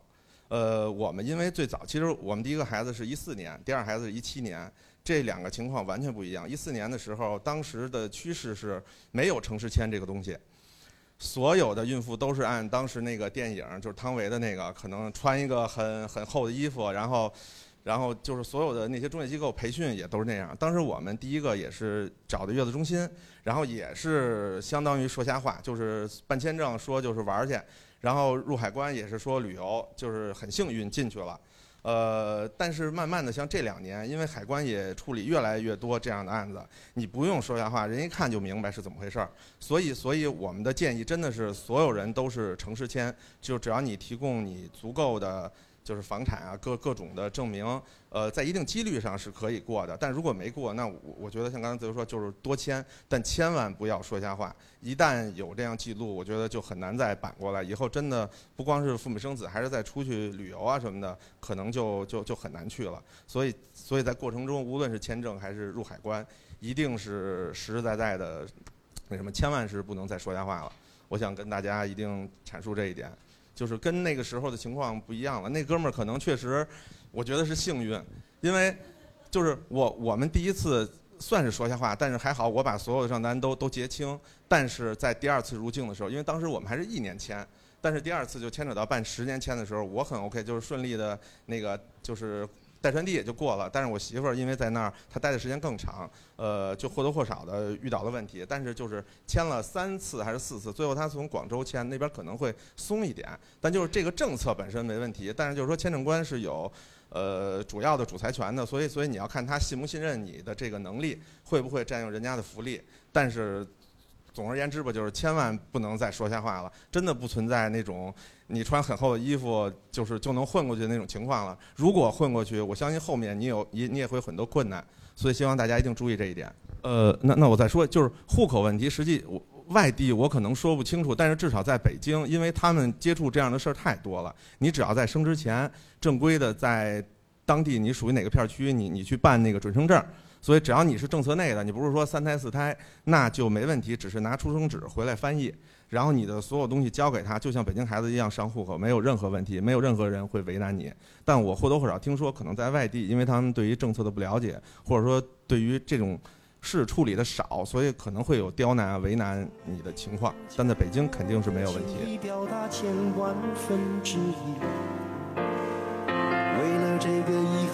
在夜里想了又想，不肯睡去。随口说美国移民专辑是一个一步一步指导你实现美国梦的更加专业的一个专辑。现在在我的名字下分为专辑版和单集版，大家也可以在喜马拉雅上搜寻“随口说美国移民专辑”，你就会找到这两个专辑。相同的内容，不同的付费方式，欢迎点击。熟悉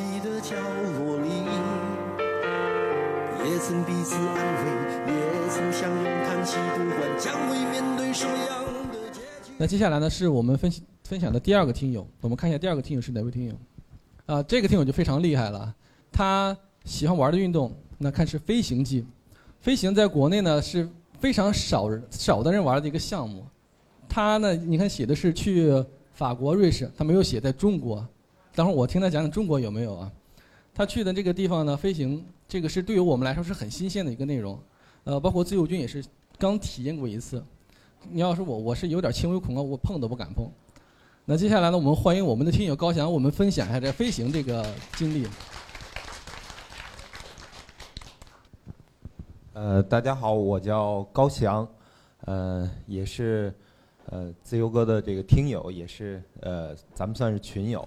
我呢是先做个自我介绍，我是在北京工作，做呃资产管理类，主要是呃投资呃停车场业务，还有包括投资以后的管理，呃做一些相关的增值服务，代客泊车或者充电桩。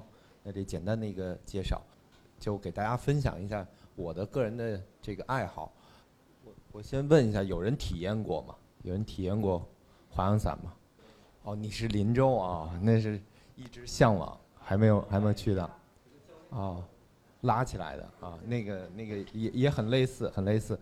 那这样，咱们呃先看一下，这是呃我们呃半年前呃七月份的时候去法国和瑞士，然后整个团队呃飞行的，然后做了一个视频，大家直观感受一下，一起去欧洲。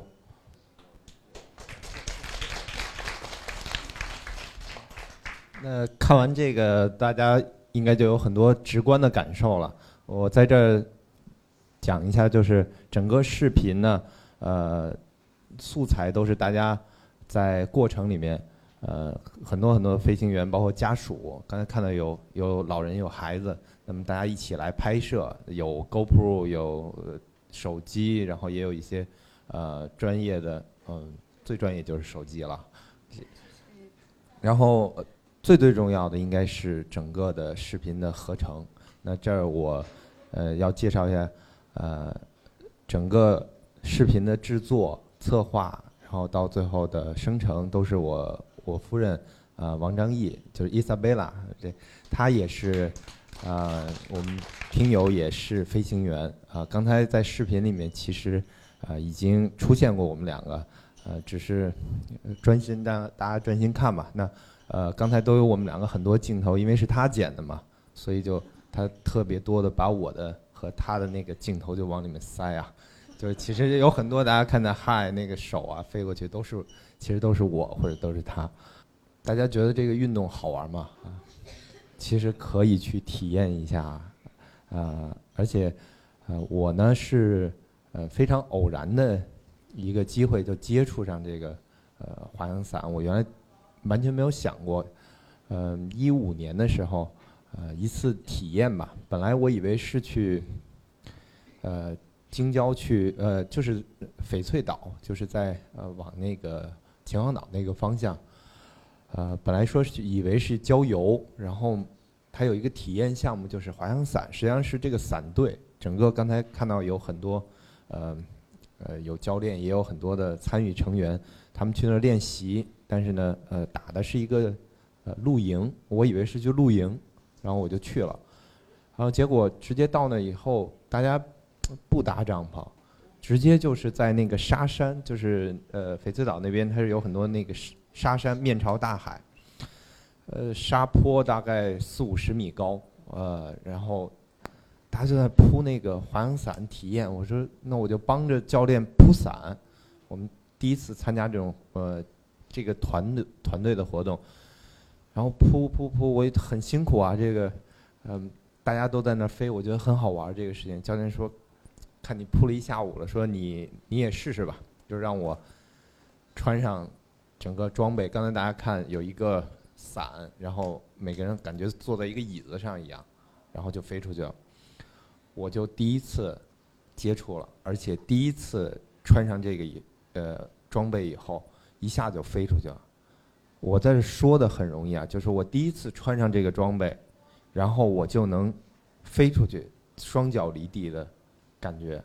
后来我回来听我们这些师兄啊、师姐啊跟我讲说，说你运气太好了，我们都是在北京没什么训练场地，都是在那个潮白河，潮白河那个河堤废弃的河堤那儿土坡，说我们都已经在那边。对着土坡就这么跑啊，就大家看到那个伞，他要不断练习，就对着那个土坡跑，跑了半年多了，我们都没脚离地呢。说你过来一下就脚离地了，然后可能这就是缘分。呃，每个人也许都有一个飞行的一个小的心愿。然后我的名字呢叫高翔，可能可能安排就是迟早的事情。那从一五年的八月份。呃，刚接触以后呢，呃，就很快就开始学。之后呢，呃，应该说，我觉得我确实要幸运的介绍一下我们这个团队。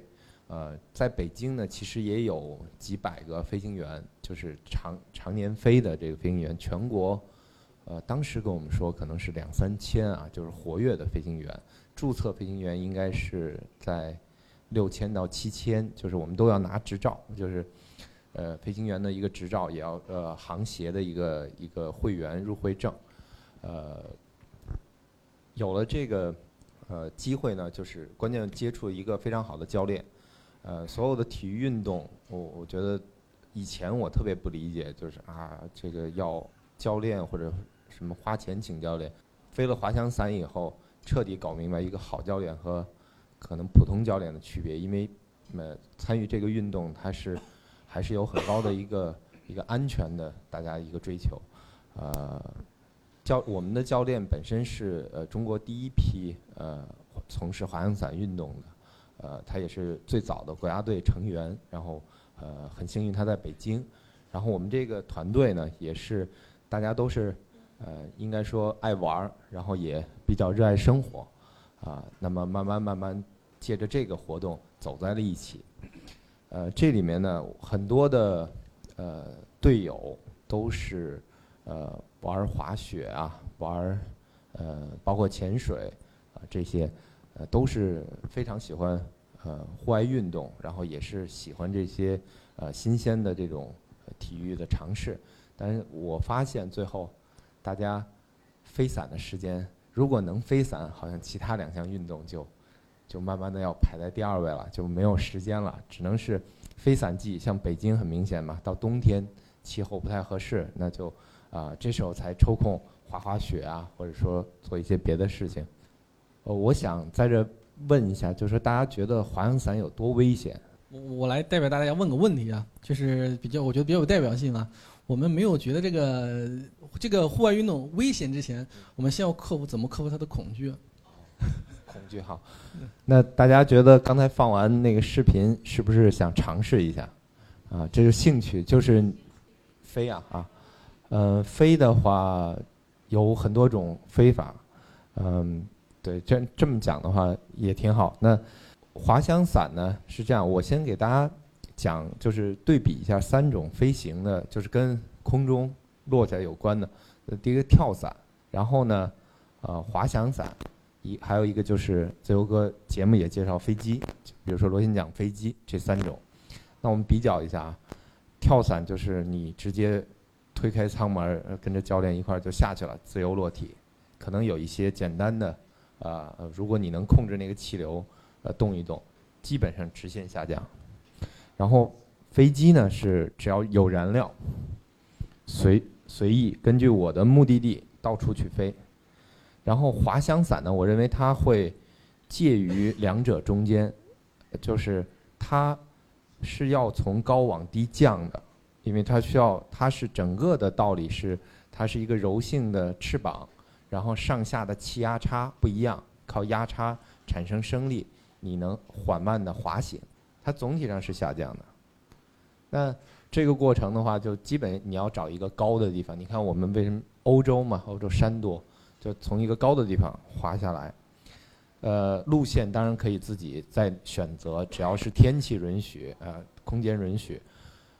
但是滑翔伞有一个特别大的魅力，就是你可以。飞得很高，你也可以飞得非常远。世界纪录应该是飞到过最高啊，那八千多米。然后，当然那个是被气团带上去了，就是那离那离危险就不远了。但是它可以飞到三四千米，这是一个呃很多人都可以飞到的高度。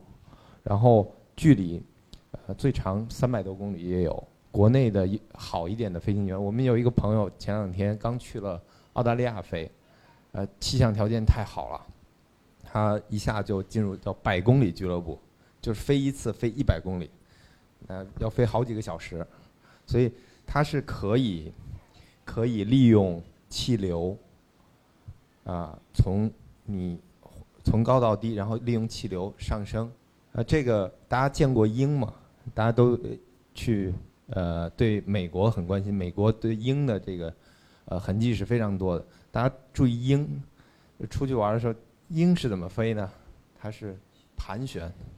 它为什么会盘旋呢？是因为那儿有一股气流在向上。也就是说，哦，我接触滑翔伞以后，才这么细腻的体会，原来自然里面有这么多有趣的东西，我们平时只是没有察觉。啊，它的力量大到足够把我们这些飞行员从底下拖起来。我给大家一个直观的感受啊，就是在天上，刚才因为是很很炫酷的这个剪辑，啊，这个都是成型的。我给大家搞一个真切的体现，就是你在天上是个什么样的视角，是个什么样的感觉，你会听到什么样的声音。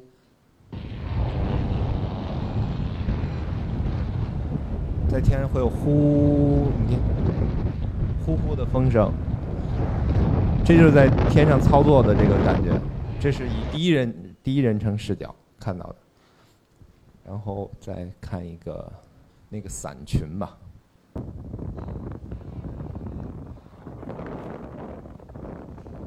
这是在天上拿手机拍，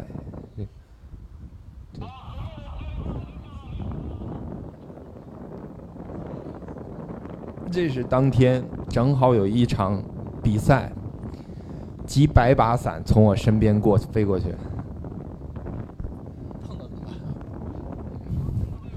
你开车开车是什么道理？这就一样的。天上是要讲交通规则的，是一样的。交通规则呢，是因为它本身是有自己的飞行航线，然后呃，在天上这么多，刚才看到几百把伞，这个呃，在国内我们是没机会见到的，在欧洲是因为那是滑翔伞的发祥地，呃，四十年前。呃，滑翔伞是从欧洲诞生的。当时有人就拎了一块，大概就是跟降落伞的一块一块这种布，就直接从阿尔卑斯山上飞下来，产生这个运动。所以这是他的故乡。我们在那儿看到特别有意思的一个事情，就是经常能看到很多老爷爷老奶奶，我都觉得他背不动那个伞包，因为我们伞包的重量大概是全装备，然后再加上一些鞋啊，你要带的水啊这些，大概是。十五到二十公斤，就一个伞包，包起来其实就是一个大背包。大家如果有户外的话，六十升，六十升左右吧，啊，那么一个感觉，就是驮着这么这么上山，然后上山以后坐那歇着，然后就看，等这个天气，然后觉得休息好了，铺伞开始，他会把那个伞铺开，嗯，十几米长的这个伞，然后铺完了以后，对好天气，咵拉起来。把伞拉起来，一转身就飞出去了，就感觉是很悠闲的度过了一个一个上午或者一个下午，像喝喝一个上午茶一样，呃，特别的感觉特别的好。我们当时很多朋友看完了以后说，我们老的时候也也要像也要像他们一样一直飞一直飞。那刚才问大家说这个危不危险，是包括说怎么克服所谓恐恐高。嗯，我们是真的了解过，就是飞伞其实并不比骑摩托危险。就如果你觉得骑摩托你能接受的话，那飞伞肯定比它安全。呃，而且呢，飞伞是一个特别需要综合的一些知识的。我以前不懂，这儿呢，我就想真的是想跟大家分享一下我学伞的这个呃过程。呃，中间有一些专业的问题呢，但。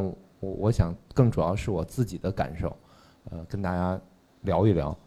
我最开始很幸运的接触滑翔伞以后呢，学的太快了。我第一第一次飞出去，我就是在尼泊尔，就是一般来讲都要呃比较多的地面训练，然后到一定的小时数以后，你飞一个小坡，由由简入难嘛。我当时可能是训练的时候，呃，赶上这个气象很好，我练的。非常快，进度非常的快，我也觉得我很，我怎么很优秀啊？这个就就直接进步很快。教练了，嗯，很好。然后教练马上就要出，叫我们叫旅飞，那应该是团队，呃，第一次出国的飞行，去尼泊尔。我当然向往，我说能赶上吗？教练，教练说能，想想，你加把劲儿，争取吧。然后我是十月份学完，十呃就十月底冬天了嘛，北京冬天在潮白河边上，呃练伞，全身都是土。练完了以后，教练有一天说：“我觉得你行了，你你可以。”好，我就赶快订伞买伞啊，必须出去自己独立飞行员一定要有自己的装备，这个可能和飞机还不一样。飞机是我租用飞机就可以了，但是呃滑翔伞的话，因为它是呃柔性飞行器，然后呢。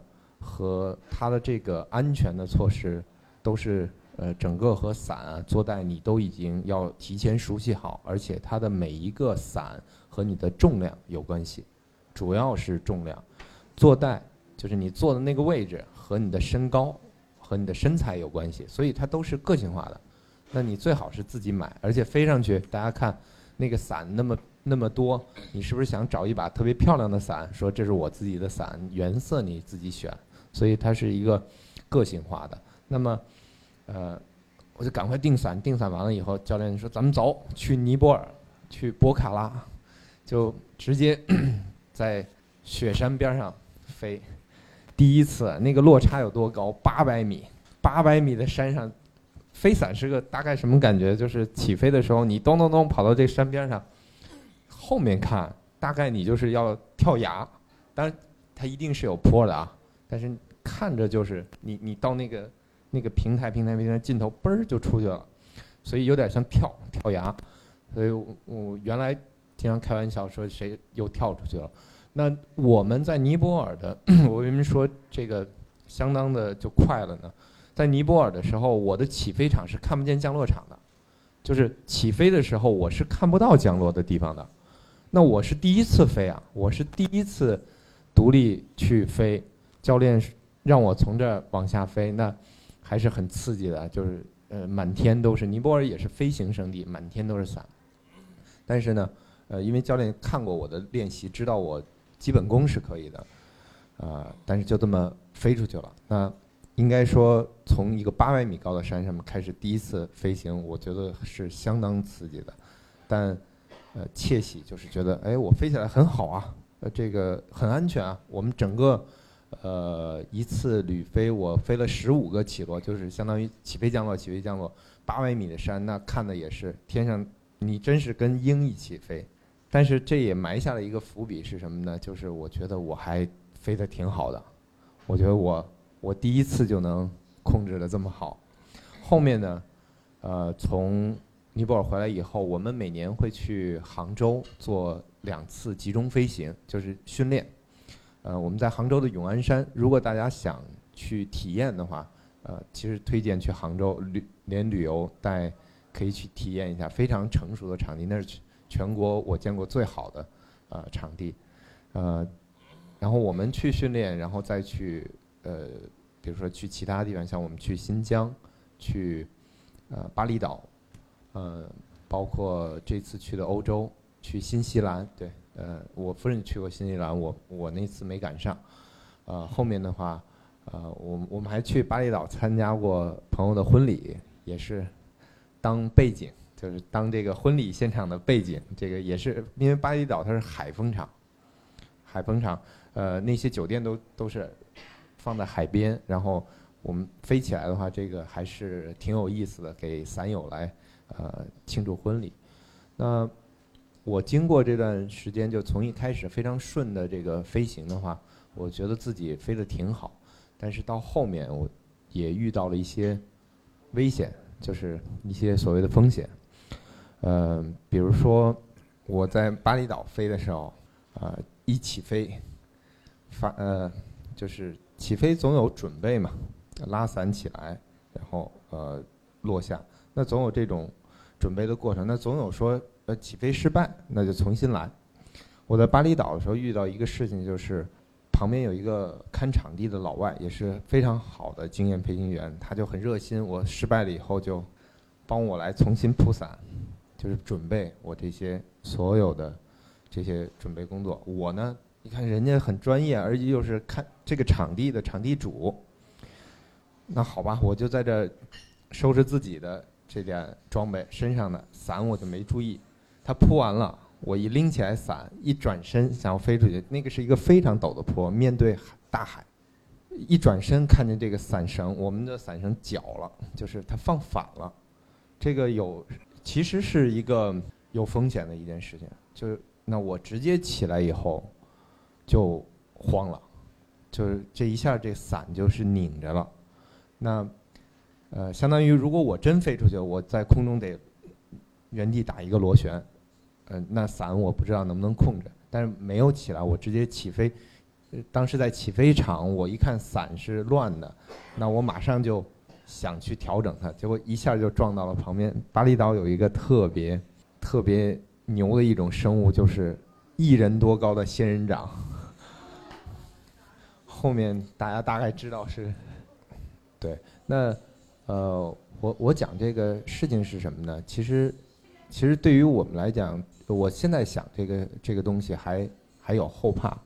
那我我为什么讲这个东西？其实这是我想跟大家分享的一个呃我自己总结的看法。因为呃，飞伞本身呢，它是有一定的技术性，然后又其实是要求很多很多的这些基本功的训练。但是我我觉得我整个的这个飞行，呃，前进的过程太快了，就是老天他他就是都是很公平的，他一定要让你一把这个事情搞扎实了再去再去去再去往上走。那件事情呢，当时就是我夫人还帮我拔了很多身上的刺，就就是拔拔出来的刺，我觉得能有我差不多最长的大拇指那么长，就大拇指这么长，那那个刺。呃，得到的第一个经验就是一定要一定要依赖自己，就一定要相信自己，所有的东西都是别人都只能帮你，那一定要自己来对自己负责任。呃，你只能对自己负责任，而且你必须得对自己负责任。我当时就是放松了，我我我让他来帮我准备，这是第一个第一个我自己总结的感受。第二个事情呢，就是呃，还是要所有的这些东西还是要循序渐进，循序渐进，就是你一定是掌握足够掌握这件事情，然后你用一种很放松，呃，但不是松懈，用一种很放松，这样反而能更集中的状态投入到这个运动。飞伞是一个非常非常有魅力，因为它能从天上看待这个世界，换了一个视角。嗯，但是飞伞也就意味着你要去了解更多的知识，了解呃自己训练更多的技能。它可能没有对体能提出极高的要求，但是它一定要求你要学会看气象，要学会检查这些装备，要学会呃处理各种各样飞行之中的这种应急的状态。比如说在天上，刚才大家看到有很多不稳的情况，掏手机拍也是晃的，那天上就基本上没有没有一个平静的时候。那但是这是常态，其实它是很安全的。呃，在这个过程里面，其实是一步一步的。如果我们去学会了看待天气，比如说飞伞的时候非常讲究时间，去每一个地方，啊、都要看当地的天气，以及每天起来看不同的天气。这是为什么呢？这是因为如果你在错误的天气，或者在一个不该飞的天气起飞的话，那么你出问题的概率是百分之一百，甚至是百分之九十。那了解它，你就可以做一个呃非常好的一个选择。那在这个过程里面，我们不断的学习这些呃气象的信息，然后去看老老飞行员去怎么飞。最开始我刚开始飞的时候，完全是教练你你你告诉我这个能不能飞？能飞我咣咣咣我就带着这个装备就冲上去，然后排着队着急要往下飞，没有过多的思考，没有过多的琢磨，一次一次。呃，但是后越到后来越发现，呃不对，因为当我莽莽撞撞的飞出去的时候，刚才举到了一个非常典型的，呃被仙人掌扎到的一个一个例子。那么还有很多在天上出现的状况，其实都是什么呢？都是自己特别着急，自己太着急了。呃，回过头来看，如果如果我们就如果我自己能够一点一点的先去看，就先去看别人怎么飞，然后先去多在那儿等待天气，那可能是一个非常好的一种方式，因为每一个飞行员或者说每一个哪怕是作为游客体验，你站在那儿都想飞啊，但是前面的情况、场地、呃气象条件允不允许，这个都你不是非常专业的话，你不是经验很丰富的话，是判断不出来的。那你就会遇到很多很多的状况，呃，这个过程很像在，我记得巴菲特他们做都叫能力圈嘛，你你做自己能力圈以内的事情，呃，那飞伞我认为是一个非常非常验证了这句话的一一个活动。如果你了解了，你对这个地方的地理气候熟悉，你对自己的飞行的能力熟悉的话，你就会选择那些。特别特别适合你飞的这个能力范围，你在什么样的天气可以飞？反过来就是你在什么样的天气不能飞？你在什么样的地方不熟悉不飞？然后你你在什么样的时间段，呃，气流过猛，你在天上待得很难受不飞？那么经过几次几次这样的不飞以后，剩下的就是你可以飞的。那你可以飞的时候。飞出去就会安安全全，你可以全身心的享受整个整个的这个飞行过程。刚才片子里面体现的，你可以在天上，甚至你可以听音乐。我们真有 真有哥们儿真在天上就拿一个音响，音音响就能听音乐。然后呢，你也可以静静的去看很多风景。那么这些一切的基础，我觉得是你不断的学习和了解。不断的把自己的这个能力圈划定，然后不断的去克制你想冲上去飞的这种欲望。我最开始呃学会这个盘热气流，像鹰一样那么飞的这个过程里面，当时着急两个阶段，第一个阶段是着急，别人怎么上去了，我怎么上不去啊？就非常的着急，越急越越抓不到。啊，第二个阶段呢是总算抓到了。然后就拼命的抓着飞，就不松劲儿。那最后教练就把我叫下来，就说你你这样是是有第一是你你最开始的时候心态是有问题的，你越着急越越做不成这个事情。第二呢是你拼命的去抓那个热气流的话，那你整个的这个飞行线路可能没有按照你整个很清晰的一个计划，你可能会飞到一个比较危险的区域，脑子不清醒了，你就陷进去了。所以我。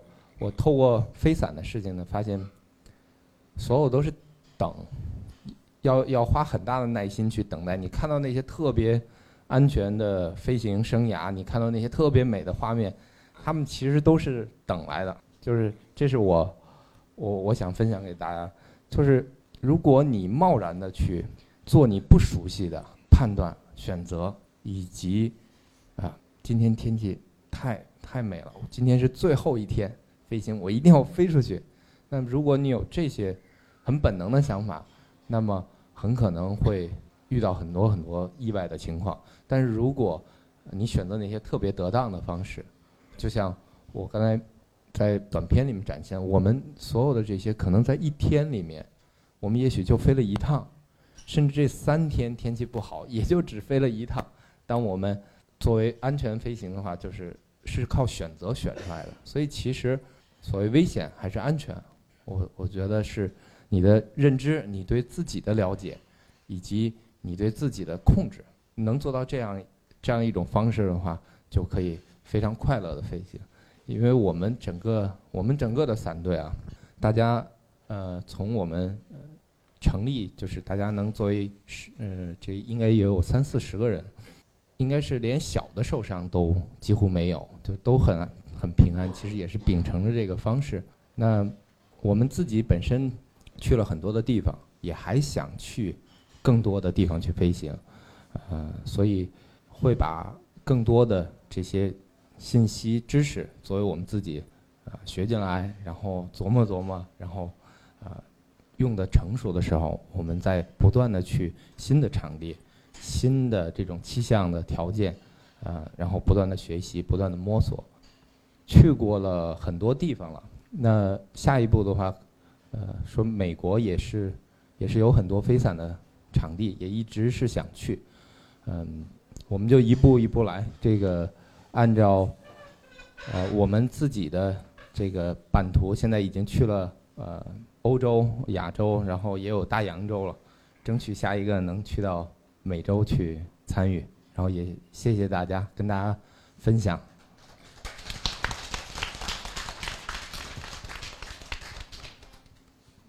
呃，着陆说问的特别好，起起飞降落就是飞行最重要的两个地方。天上基本上，呃，安全度也很高，主要就是像飞机一样，降落一定要有一个平整的场地，气象条件合适，就是风向、风力。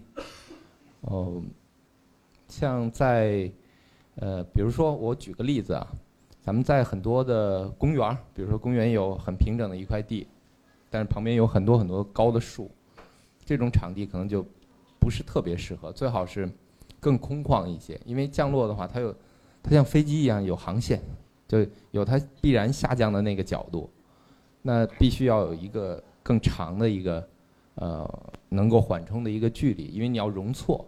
其实飞伞，我我我飞伞的感觉就是它是不断的那些出过问题的经验。进行一个负向选择，那就形成了很多很多的呃飞行的规则，就是嗯，比如说德国，德国是是就是非常严谨嘛，它整个这个它的飞行降落场就特别长，特别宽，它的降落就让你你再犯错你也不会有有危险，就落吧。出问题是是什么情况？就是有可能旁边有树，有很多的树在你这个航线上面，那你被挂到。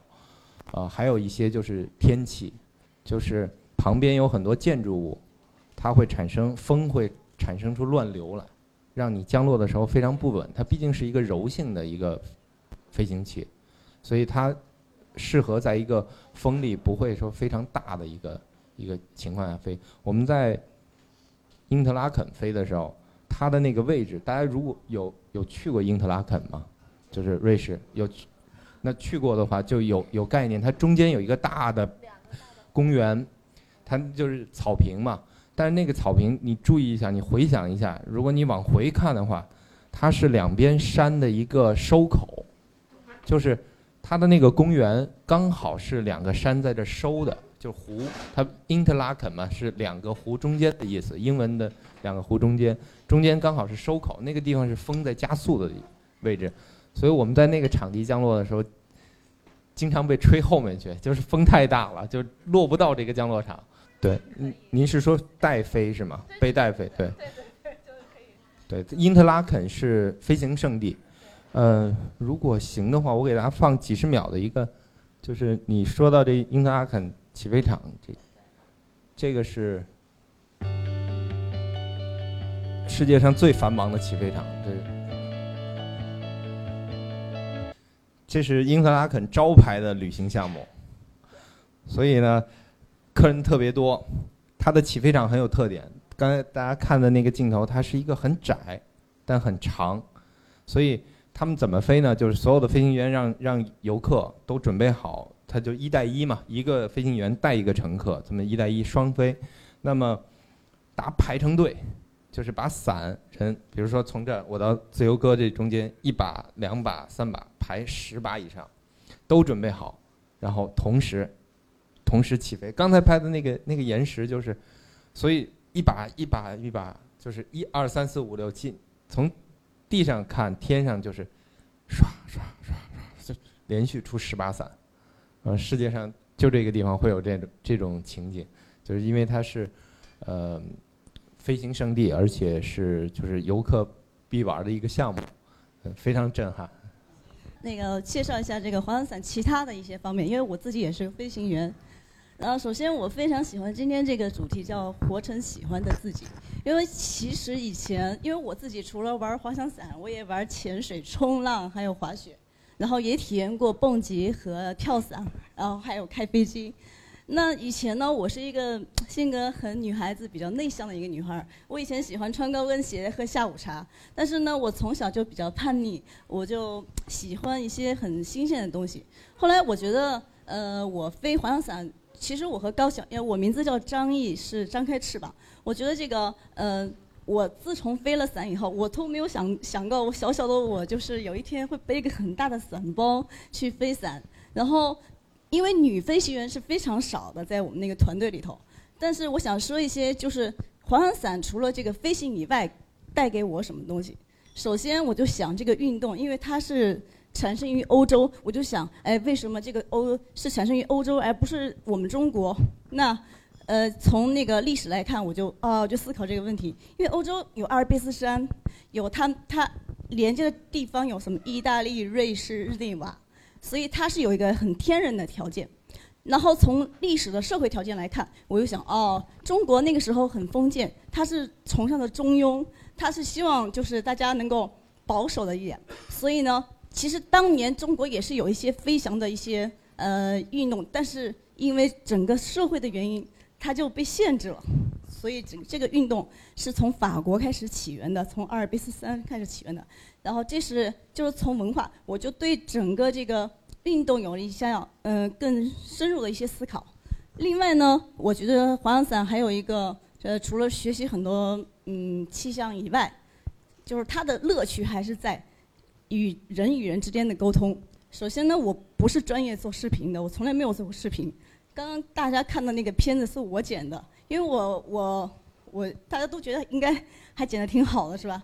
因为因为剪片子真的很难，你要从几百个、几千个视频里头，我们主要也是去飞伞，也没有专业人给你拍的。我们所有的人就是能够拿手机拍的啊，或者拿相机拍的，最后都收集到我这儿。我可能熬夜几天几晚不睡觉，我给做出来的。其实第一次就是这是我第三次做了，第一次我是做的巴厘岛的，第二次我做了一个新西兰的，然后第三次是呃安纳西的。然后我每次都想要挑战一下自己，能不能把这个呃哎第一次是巴厘岛是比较柔一点的，然后新西兰是比较壮美的。然后安纳西是比较刺激的，每一次都有一个新的一个让我在提升，就是我自己的一个呃能力。然后我后来会发现，除了飞伞以外，就是我们这个团队最期待的时候，就是每次我们的看片会，就是我们会做完剪辑以后，呃，我们会约定一个时间。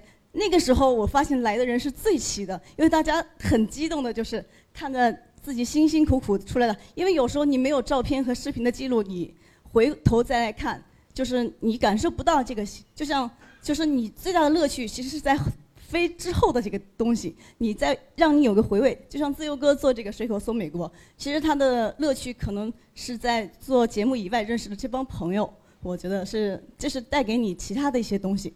那呃，除了这方面以外，就是因为我我自己也学过音乐，所以我对整体的那个审美，包括选材，我大概都是有一个，包括挑音乐啊，挑。挑素材，我自己是有一个把握的，但是我从来没有学过剪辑。但是这个是在我飞伞以后，就是让我新学的一些东西。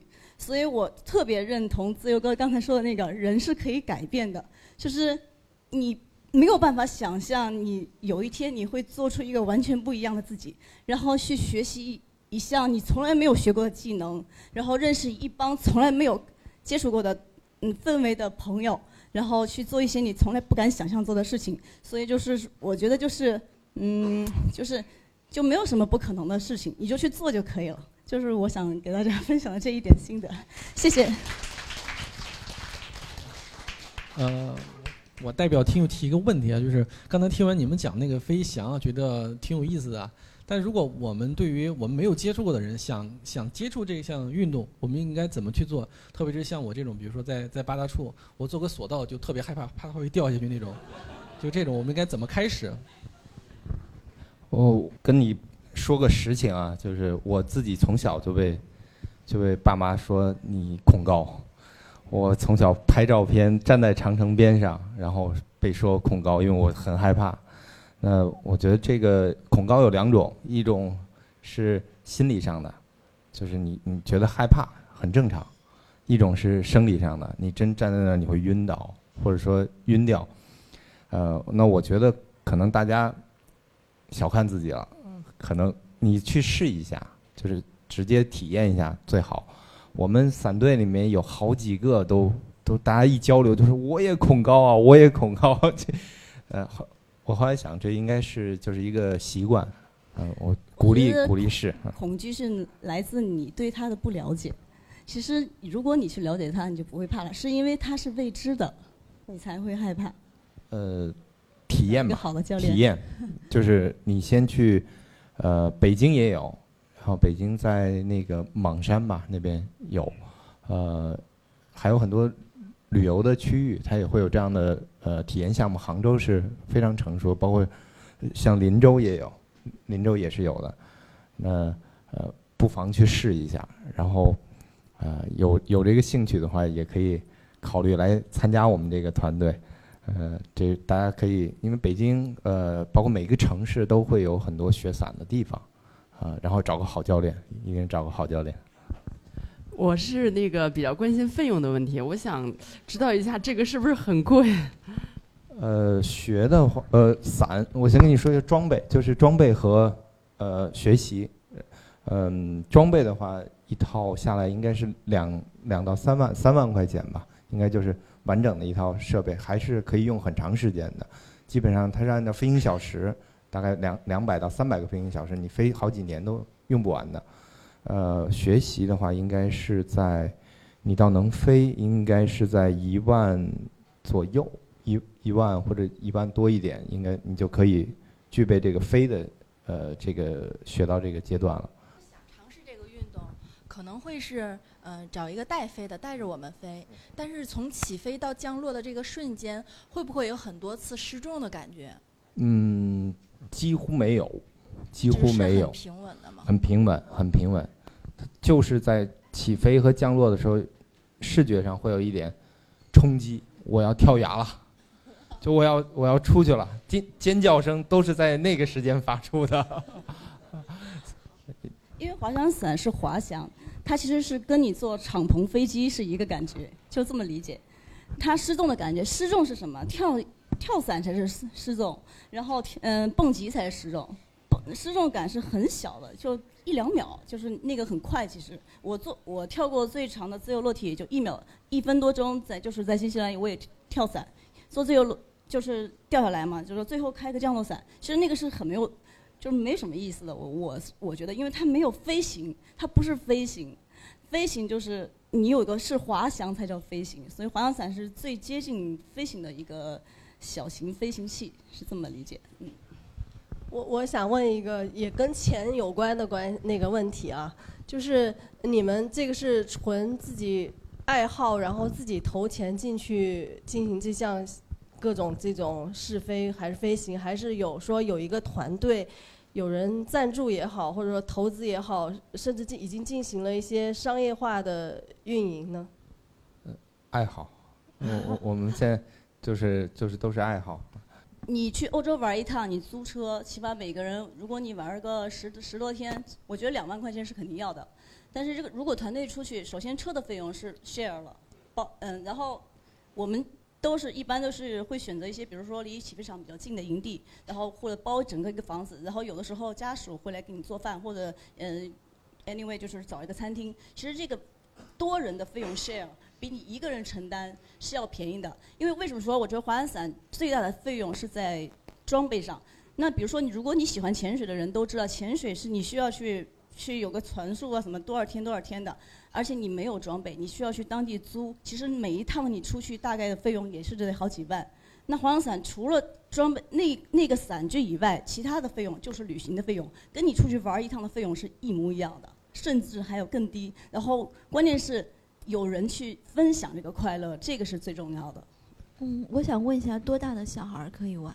哦，对，好像见过老外有八岁的，然后但是在在国内的话，应该是建议呃十四、十六这个这个年龄因为因为。身高是有限制，是吗？它不是，呃，不是，主要是，呃，有很多儿童伞，就就是小孩玩的也有。你看，有时候视频里面会有，主要是他得，他得有足够的心智去处理，处理这些情况，因为毕竟他，呃，要跟很复杂的天气，你要你要去了解这些知识，所以你要去，呃，学，然后不断的去用，你得有一个相对冷静的心态嘛。那主要是考虑这么一个就孩子的心智问题。好，谢谢。说一个，就是我觉得滑伞不是一个勇敢的运动，因为曾经我以为它是一个勇敢运动，我跟高翔很不一样，它是一个很非常顺利就那样。我之前是摔了无数多跤，因为我背不动，然后跑不动，然后经常还摔，然后后来我我胆子也很大，我也不怕，就是好几次我也坐过坡，然后我们教练以前还老说我，他说你就是。能呃，怎么技术不够，靠勇气来撑，就是来说我这句话。最后就是一次一次的沉淀，一次一次沉淀。就是他，我我后来就越来越觉得，这其实很多人就问我什么时候才能学会飞行。我想说，就是飞行它没有学会的时候，因为飞这个东西是每一天的天都不一样，每天的气象也不一样，每一个场地的情况也不一样，完全就是靠你自己。的经验和对他的判断，然后它也不是一个勇敢的运动，它是一个考验你自己是否成熟、有足够的心智、知道你的底线在哪里的一个运动。如果你非要去挑战，你比如说我的身高和体重，我就不能飞风很强的一项气象，它一定会把我吹跑的。我起来的时候，我起飞的时候就会有危险，就包括那个飞机的起飞，大风天它也是不会起飞的，就是特别多很强的强风也是有个限制的，它是有限制。那我就要学会放弃，可能它能飞，我就不能飞。那这个时候我硬要去飞，那我可能会受伤，是这样子的，就是你选择。这样，高翔，刚才听了你的这个分享啊，首先非常佩服，也很羡慕你能有这样的一个呃爱好。呃，我有两个问题想问一下。呃，首先，呃。你是如何平衡你的爱好？因为你这个爱好需要训练，也需要去可能要去实地去呃去进行。如何平衡工作和你这个爱好之间这样的一个时间的分配？当然还有一个就是费用这样的一个平衡吧。第二个问题是，你和你爱人呢？同时刚才了解的话，你爱人也喜欢包括潜水、这个跳伞，还有这个你们的滑翔这样子一个这样的一个。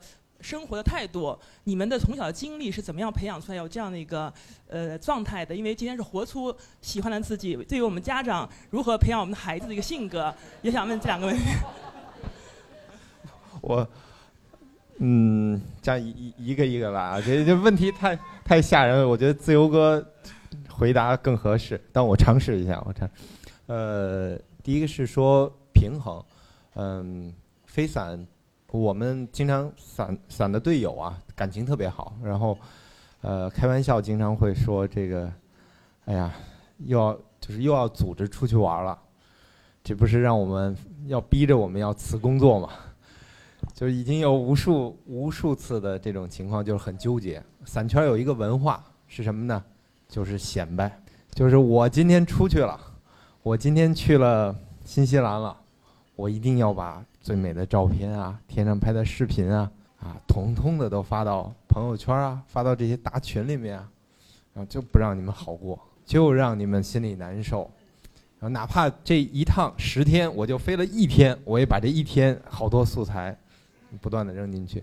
那么这里面其实还是哦很大矛盾的，这个应该说。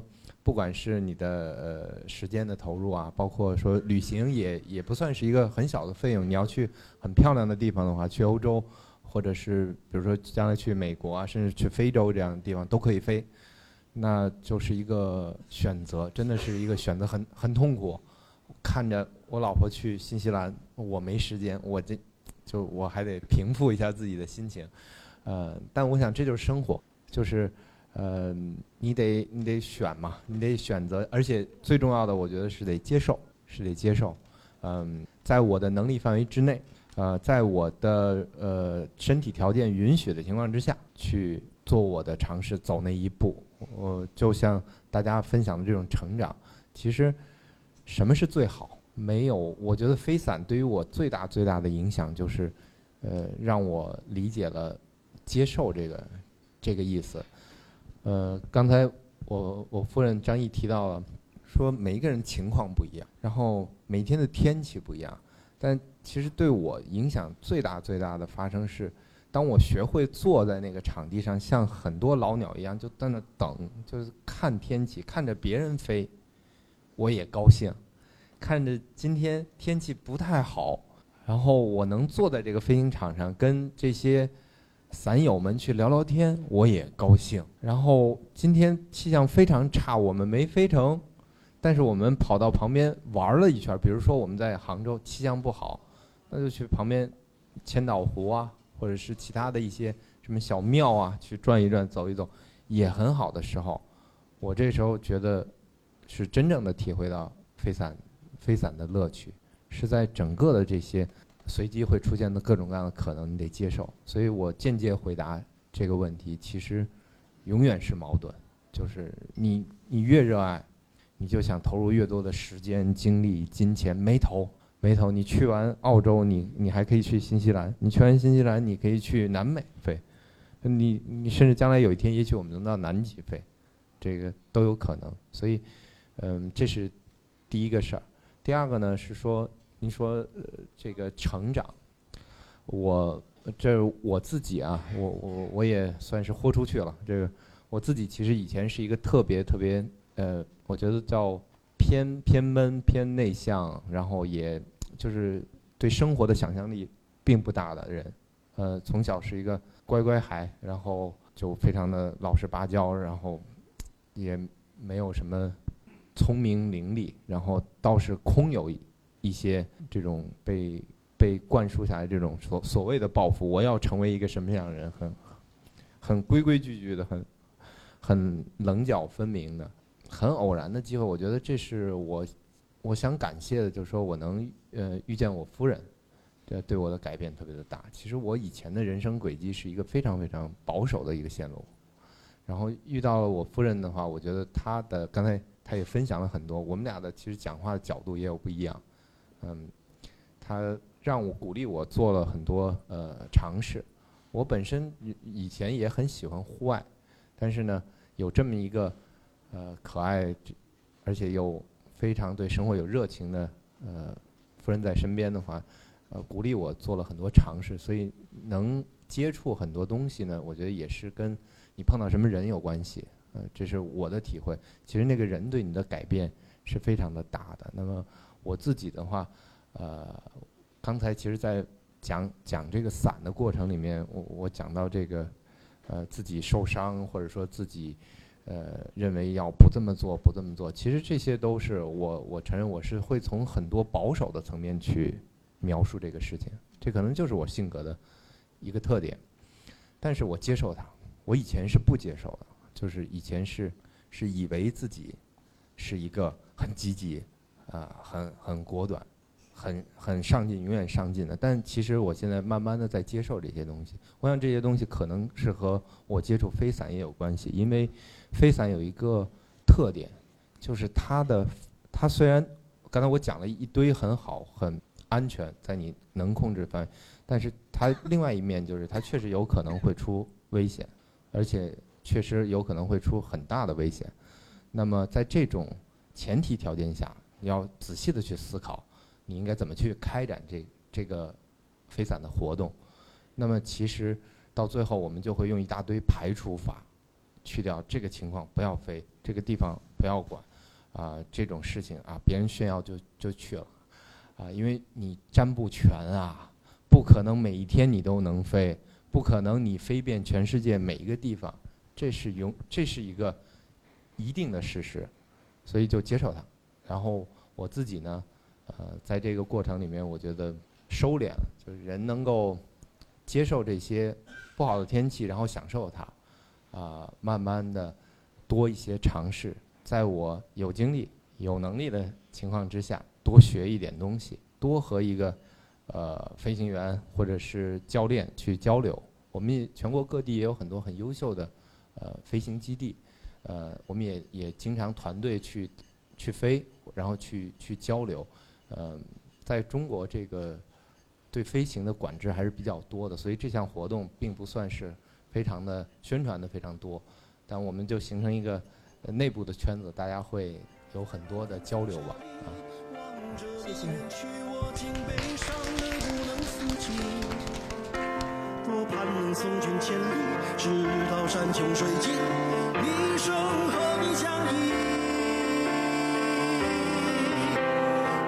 生的城市啊，熟悉的角落里。也曾彼此安慰，也曾相拥叹息，不管将会面对。什么样的结局？在漫天风沙里望着你远去，我竟悲伤的不能自己。多盼能送君千里，